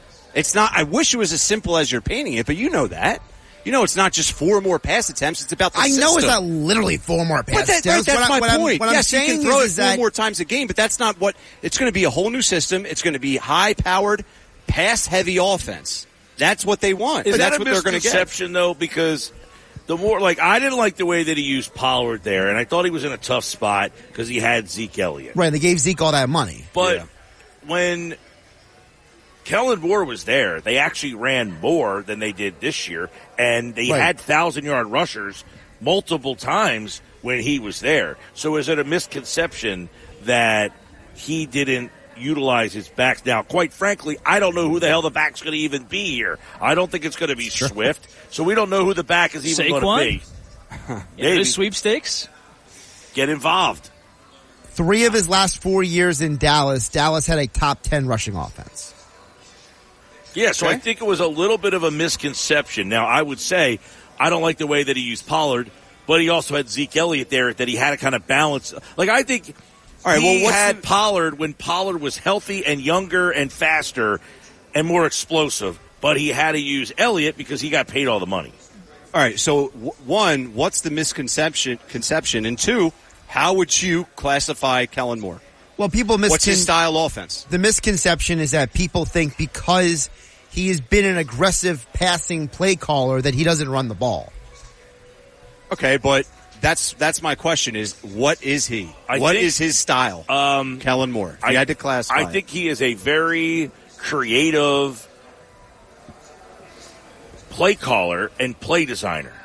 I think like Dallas had some explosive, explosive offenses. Very, when yeah. he was there. Yes. So I definitely think that he and, and like young guy and remember, mind you, he's 35 years old. He was the coordinator down there at like 30 years old. He was young. So he's a young guy, and I think he has probably learned more, got more confident in himself, figured some more things out. So he made a lot of um, ex- he had a lot of sorry he had a lot of explosive offenses in Dallas. I would think that he has more talent to work with here than he did there. Um, Yeah. yeah, I would probably say that because realistically, they really only had two receivers a lot of the years he was in Dallas. Where you come to Philadelphia, you could have three or four guys to throw the ball to. Yeah, I mean he had a young CeeDee Lamb. Um, you know, He had the end of the Amari Cooper Amari run. Cooper.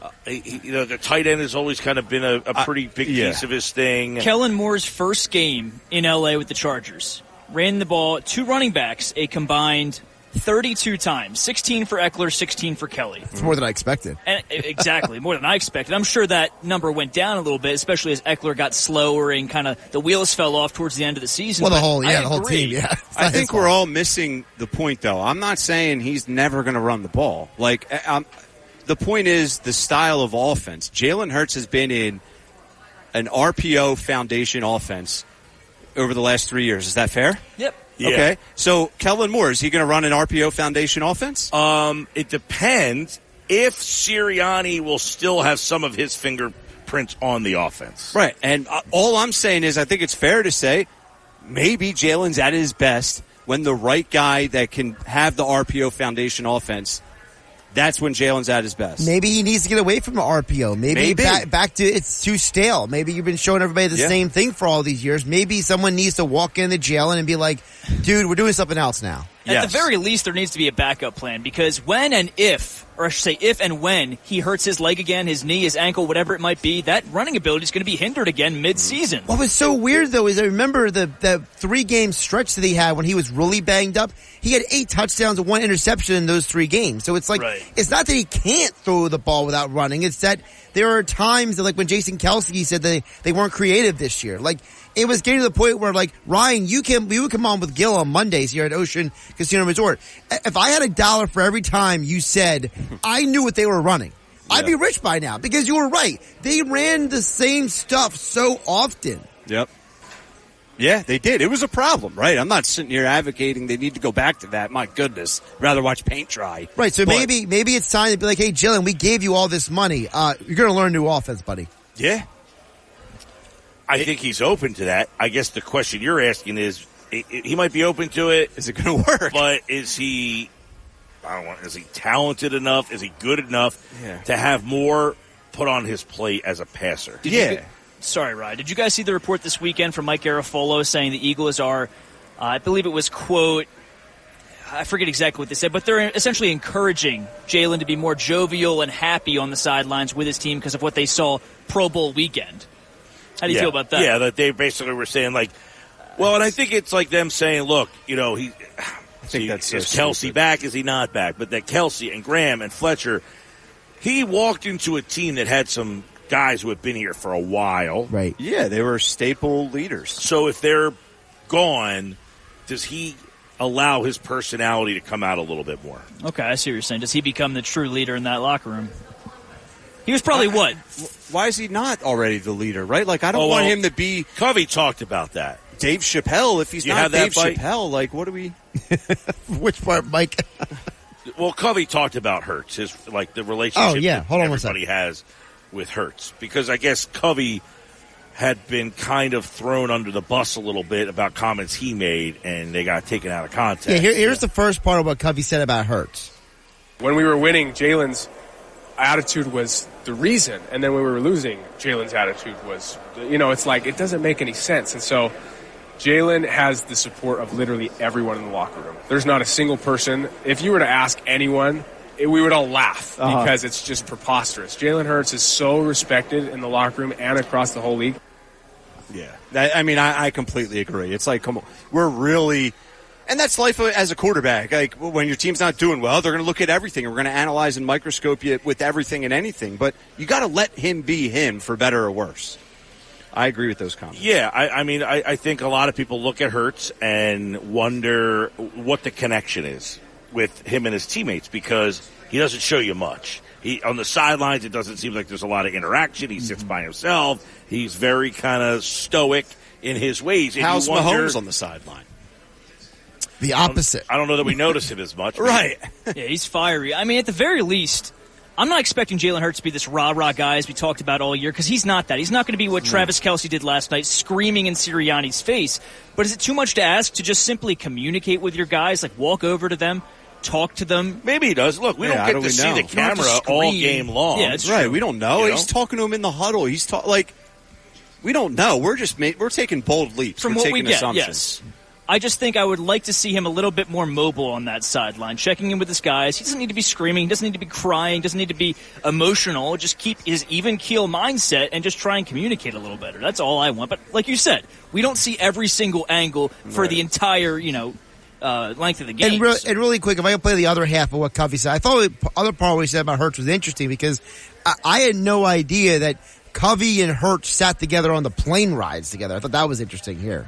Jalen, literally, I love sitting by Jalen on the flights because I laugh the whole time. Like, What does he do? He's just he loves to be in conversation about random things. I don't know. He's just he, he's just a really good friend. You know, you get a little insight that you know his personality is a little different, maybe Yeah. on the flight. Right. We don't know. I forget someone else said it too, an Eagle this year, where they're like, it's so funny to watch Jalen at the podium because that's the opposite of who he really is. Can you play the one real fast where he talked about uh, Sirianni um, being authentic? Yep. I got it right here. I've had players and quarterbacks who try and be something they're not, and it just rings hollow. Right? I've had coaches like that too. Nick's a great delegator. He really is a good delegator. He's really smart offensively. Like he's an unbelievable receivers coach, actually, because that's what he started as. He, Yeah.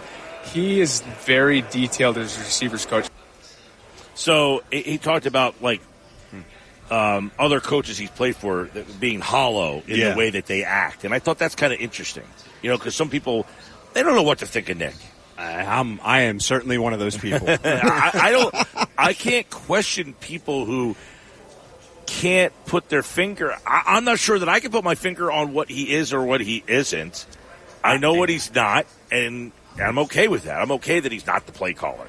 Ah, me, me I too. actually prefer that he's not the play caller. Yeah, I, that's that means nothing to me. You know, it's about being a head coach and fair or unfair. Maybe he's super authentic. It's just how he comes off. He comes off as the fakest, least authentic person ever. You know, and maybe that's not true. That's just how I read him. All right, Sports Bash Live, 97.3 ESPN, the 97.3 ESPN free mobile app. I want to tell you about my friends at Progressive Fence and Railing, your secret weapon for adorable fence or railing. Man, the weather, again, beautiful out. It's been uh, nice and warm. Start thinking about a deck for the spring and summer season, an awning because it's too hot. You need the shade.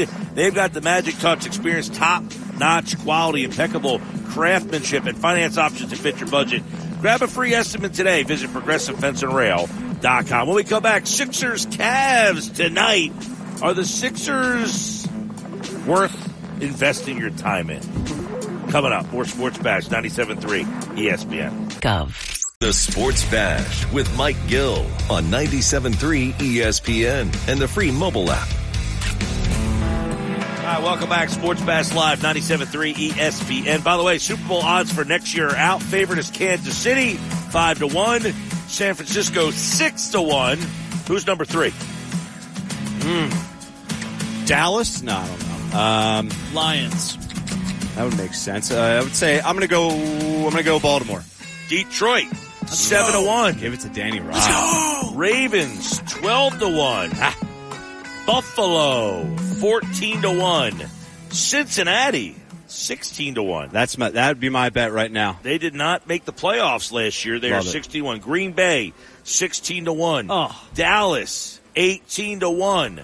Miami, 18 to 1. That's a good one. Philadelphia, 18 to 1. Now he's saying, uh. Yeah, you're saying uh to every single like, one. Isn't that encouraging that they actually are putting you way higher than the way this season ended?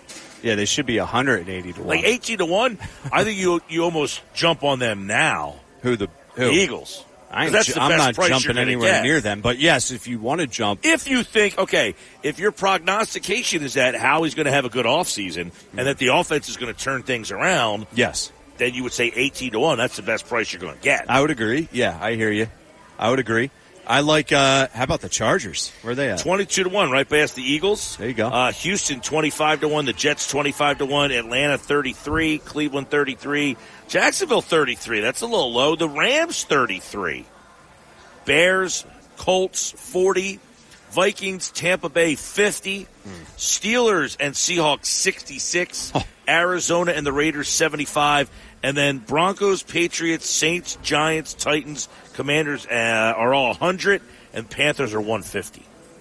I mean, the Eagles are one, two, three, four, five, six, seven, eight. They are ninth overall.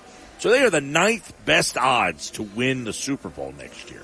I mean, that sounds a lot more encouraging than the way this season ended, don't you think? I mean, yes, it, it absolutely it does. But if you actually think about it, you know, they're like the ninth or tenth best team, I guess, right now in an average league.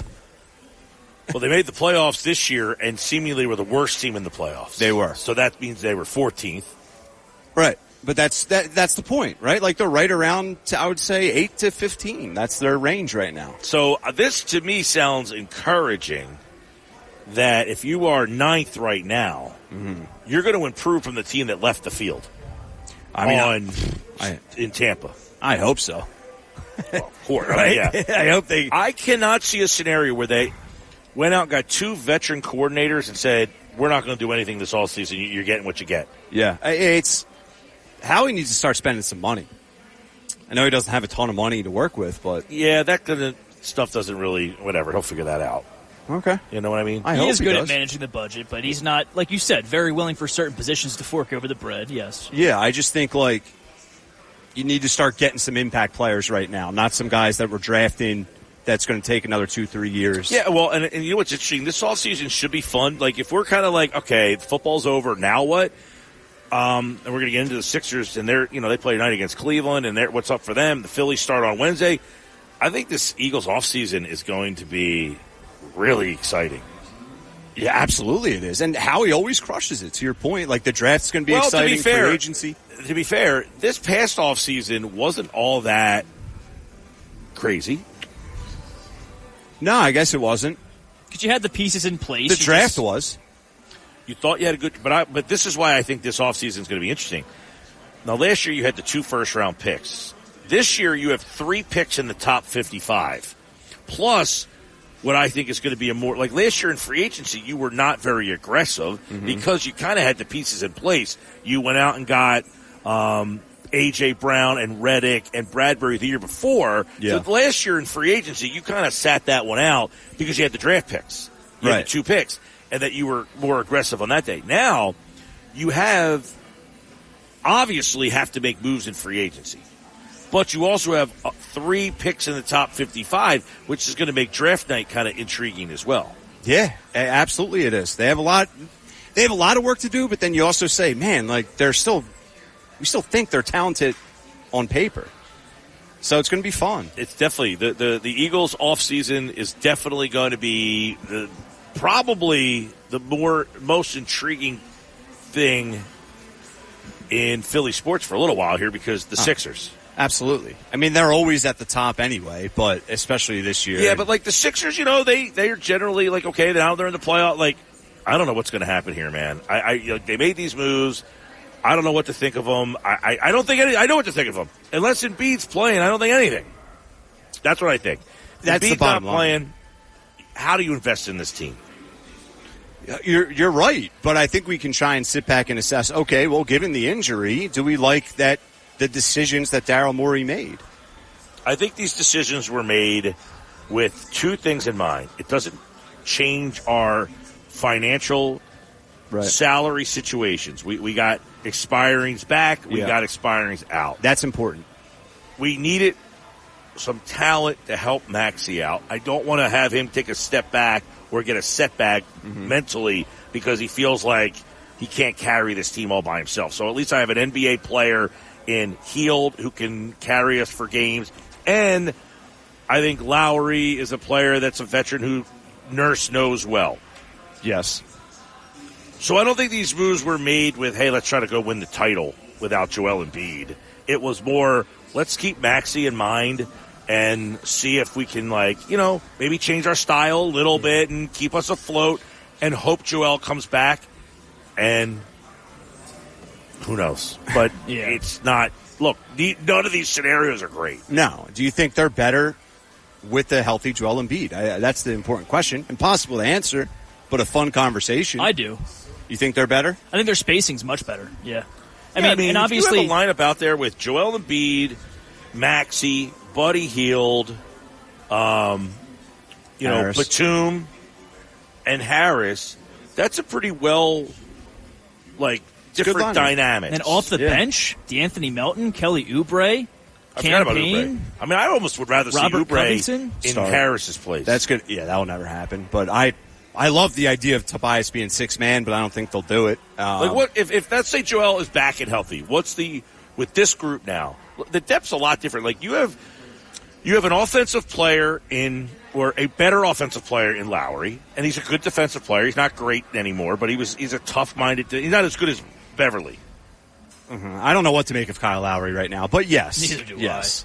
I. think he's a value. He's best case scenario. He's a valuable piece off Put the it this bench. way: he can run the team for stretches and let Maxey kind of go to the two. We can run the team when Maxey's not on the floor for five minutes a game. That's like right, the biggest but their thing. problem they were having is Beverley was not. No, at Beverley that. can't do that. So now we're assuming, and I, not that I disagree, but we're assuming now Lowry's the backup point guard over Cam Payne, correct? Since he's a veteran, he's got more years on him. I would think so. Yes, absolutely. Okay. absolutely. Yeah, I mean, they'll they'll probably flip back and forth in that role, but Right. at the end of the day, in a big game, Nick Nurse is going to go to, you know, Kyle Lowry. I mean, Yeah. Cam Payne. If if you told me you get the guy from Phoenix like three years ago, that guy looked like he was emerging as like a, you know, like hey, dude, Cam Payne averages six points a game. He knocks down a three or two. That's what he's going to give this team. Yeah, exactly. Like, let's be real. He got his career high in one of his first games with us. So I'm Yeah. not uh, I'm not all that uh, intrigued by him. No. the Lowry thing I can understand. I mean, look, like we talked about a little earlier, Beverley just doesn't offer much offensively at all. No, but um, yeah. you, you- you're taking him because he's a tough guy. He's a great personality, Great leader. defensive minded guy. But the thing with like and like Marcus Morris, you felt that like you had those guys that you've been lacking, like what you thought PJ Tucker was going to be, that tough guy in the playoffs. No one's going to push us around. And now those guys that. have both been eradicated. Right. You need that identity in the playoffs, right? Like you need some dogs. Like you, bottom line, you need some cockiness, you need some toughness. And now you say, well, where is that? Well, I mean, you got Maxey, you got Oubre, you've got. Now I'm talking just like, Right. um, like what? How much? What's the the depth in terms of how deep this team goes? All of that. Like I'm saying, if Joel Embiid's back, you got to look at this. They made these moves, ho- and they're hoping. I mean, we played that bite earlier from Daryl Morey. It, you know, he sounded like he was hopeful that Embiid would return. Of course. So man. if you have him back, Yeah. what's the? How deep does this team go? You go. The starting five is Maxey, uh, Buddy Hield, Tobias Harris, Embiid, and then you have a decision to make. Do you put Batum in there as the fifth starter, or do you put Kelly Oubre? I would lean Oubre, but you know we'll see. I think I'd lead Batum just because there's so many guys in that starting rotation that have to get the ball. Where he's great with entry passes, he's kind of the glue in the offense. Where it is, if Oubre is coming off your bench, you have a valid scoring option off your bench to pair with, you know, D'Anthony Melton, a guy like Kyle Lowry, maybe if he brings us anything in this signing. Yeah, I, I wouldn't have like more options here. Like you got Maxey, Lowry, Oubre, Melton, Hield. Uh-huh. Like your backcourt is definitely You have some more. You have some more punch, like a heavier punch. right. Your backcourt's deeper. You got five ball handling type of guys. Yeah. And they all kind of do something different. Like Maxey's the scorer, Lowry's kind of the tough guy, Melton defense can knock down threes, Oubre can put the ball on the floor, he can shoot the three. Hield obviously is a little bit more one dimensional. So you've got a group of five there. Yeah, absolutely. Then you're Harris, Batum. Well, yeah. I mean, Harris, Batum. I love what Melton has brought with this team. His three and D. We've talked about Melton. Um, you know what's interesting too? Hield's going to start. They traded for him; he's a better scorer. hundred percent. But they'll probably get similar minutes come playoff time because Melton's the better guard defensively. Who? Melton and Hield. Between Melton and Hield, I'm not going to say Melton's going to start over Hield regularly because he's the better offensive player, but I think come playoff time they'll get very similar minutes due to Melton's defense. Yeah, maybe. I think Melton's going to play like twenty minutes, at fifth, uh, you know, twenty minutes a game. But Hield, the Sixers have never had a guy like Buddy Hield in the Joel Embiid era. A guy that that can score, dude. He can shoot it and he can put it on the on the Yeah, floor. Like he can score. I would say he is a. I guess the closest player that they've had would be maybe Reddick. Well, that's what I was going to Yeah. say. Seth Curry and Reddick shot, but they couldn't score at the rim for their lives. Buddy Hield, as we saw in the first few games, can He do can- that when called that. upon. Exactly. So that's he's going to be valuable in fourth quarters. Well, he has the potential to be valuable in fourth quarter playoffs. Well, I what, what I will say is, if Buddy Hield can knock down jumpers, he should get open looks because of Maxey's penetration. Joel, the two man game. Mm-hmm. If you double the way Joel's finding guys, if Maxey, excuse me, Buddy Hield can move well without the ball and find spots on the court, and then the big thing will be if Buddy Hield can make that extra pass. Like Yeah. to an Oubre or a Batum, Right. There should be because Buddy will draw attention. Right, but you just hit the nail on the head. There's already so much movement in a Nick Nurse offense. So if you're playing two man game with Maxey and Embiid, you have Oubre cutting to the rim while that's going on, So and then you- have a decision off the ball. Do you go to Hield or do you let Oubre dunk? So have you talked yourself into being more excited about this team with Joel? No, because I have. Because there's potential, but my problem is the roster turnover. There's been Keyword. too much of it, and By the way, Harris is out tonight. Okay, Great. officially out. There you go. Nice. Mo Bamba is in. Yay! That would Let's cool go, If they Mo brought Mo Bamba to do a little uh, part of the usher last night. that's true. That's what it was missing. Well, they'd have to bring out, uh, what was the guy's name? Sheck Wes? Yeah, something like that. Sheck Wes. They were uh, childhood friends, apparently. All right, more sports bash. We'll wrap up the show on the other side. Here live at the Gallery Bar, book, and Games at Ocean Casino in Atlantic City. It's this Mike Gill Do I have everybody's attention now? on 97.3 ESPN and the 97.3 ESPN free mobile app. All right, we're getting ready to wrap up. Uh, first show back from Vegas. Still a little, uh, Still a little, uh, you know, rusty. a little bit.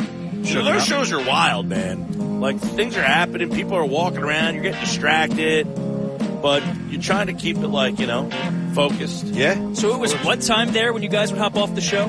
Three o'clock. Three like o'clock. right now, it's three o'clock out there. Gotcha. So, yeah, we would start at 11 a.m. and then we're done by three. Rest of the night ahead of you. We did, like, but you know, when we we got there Tuesday night, and you know, we, the next day you start at 11, but we're up.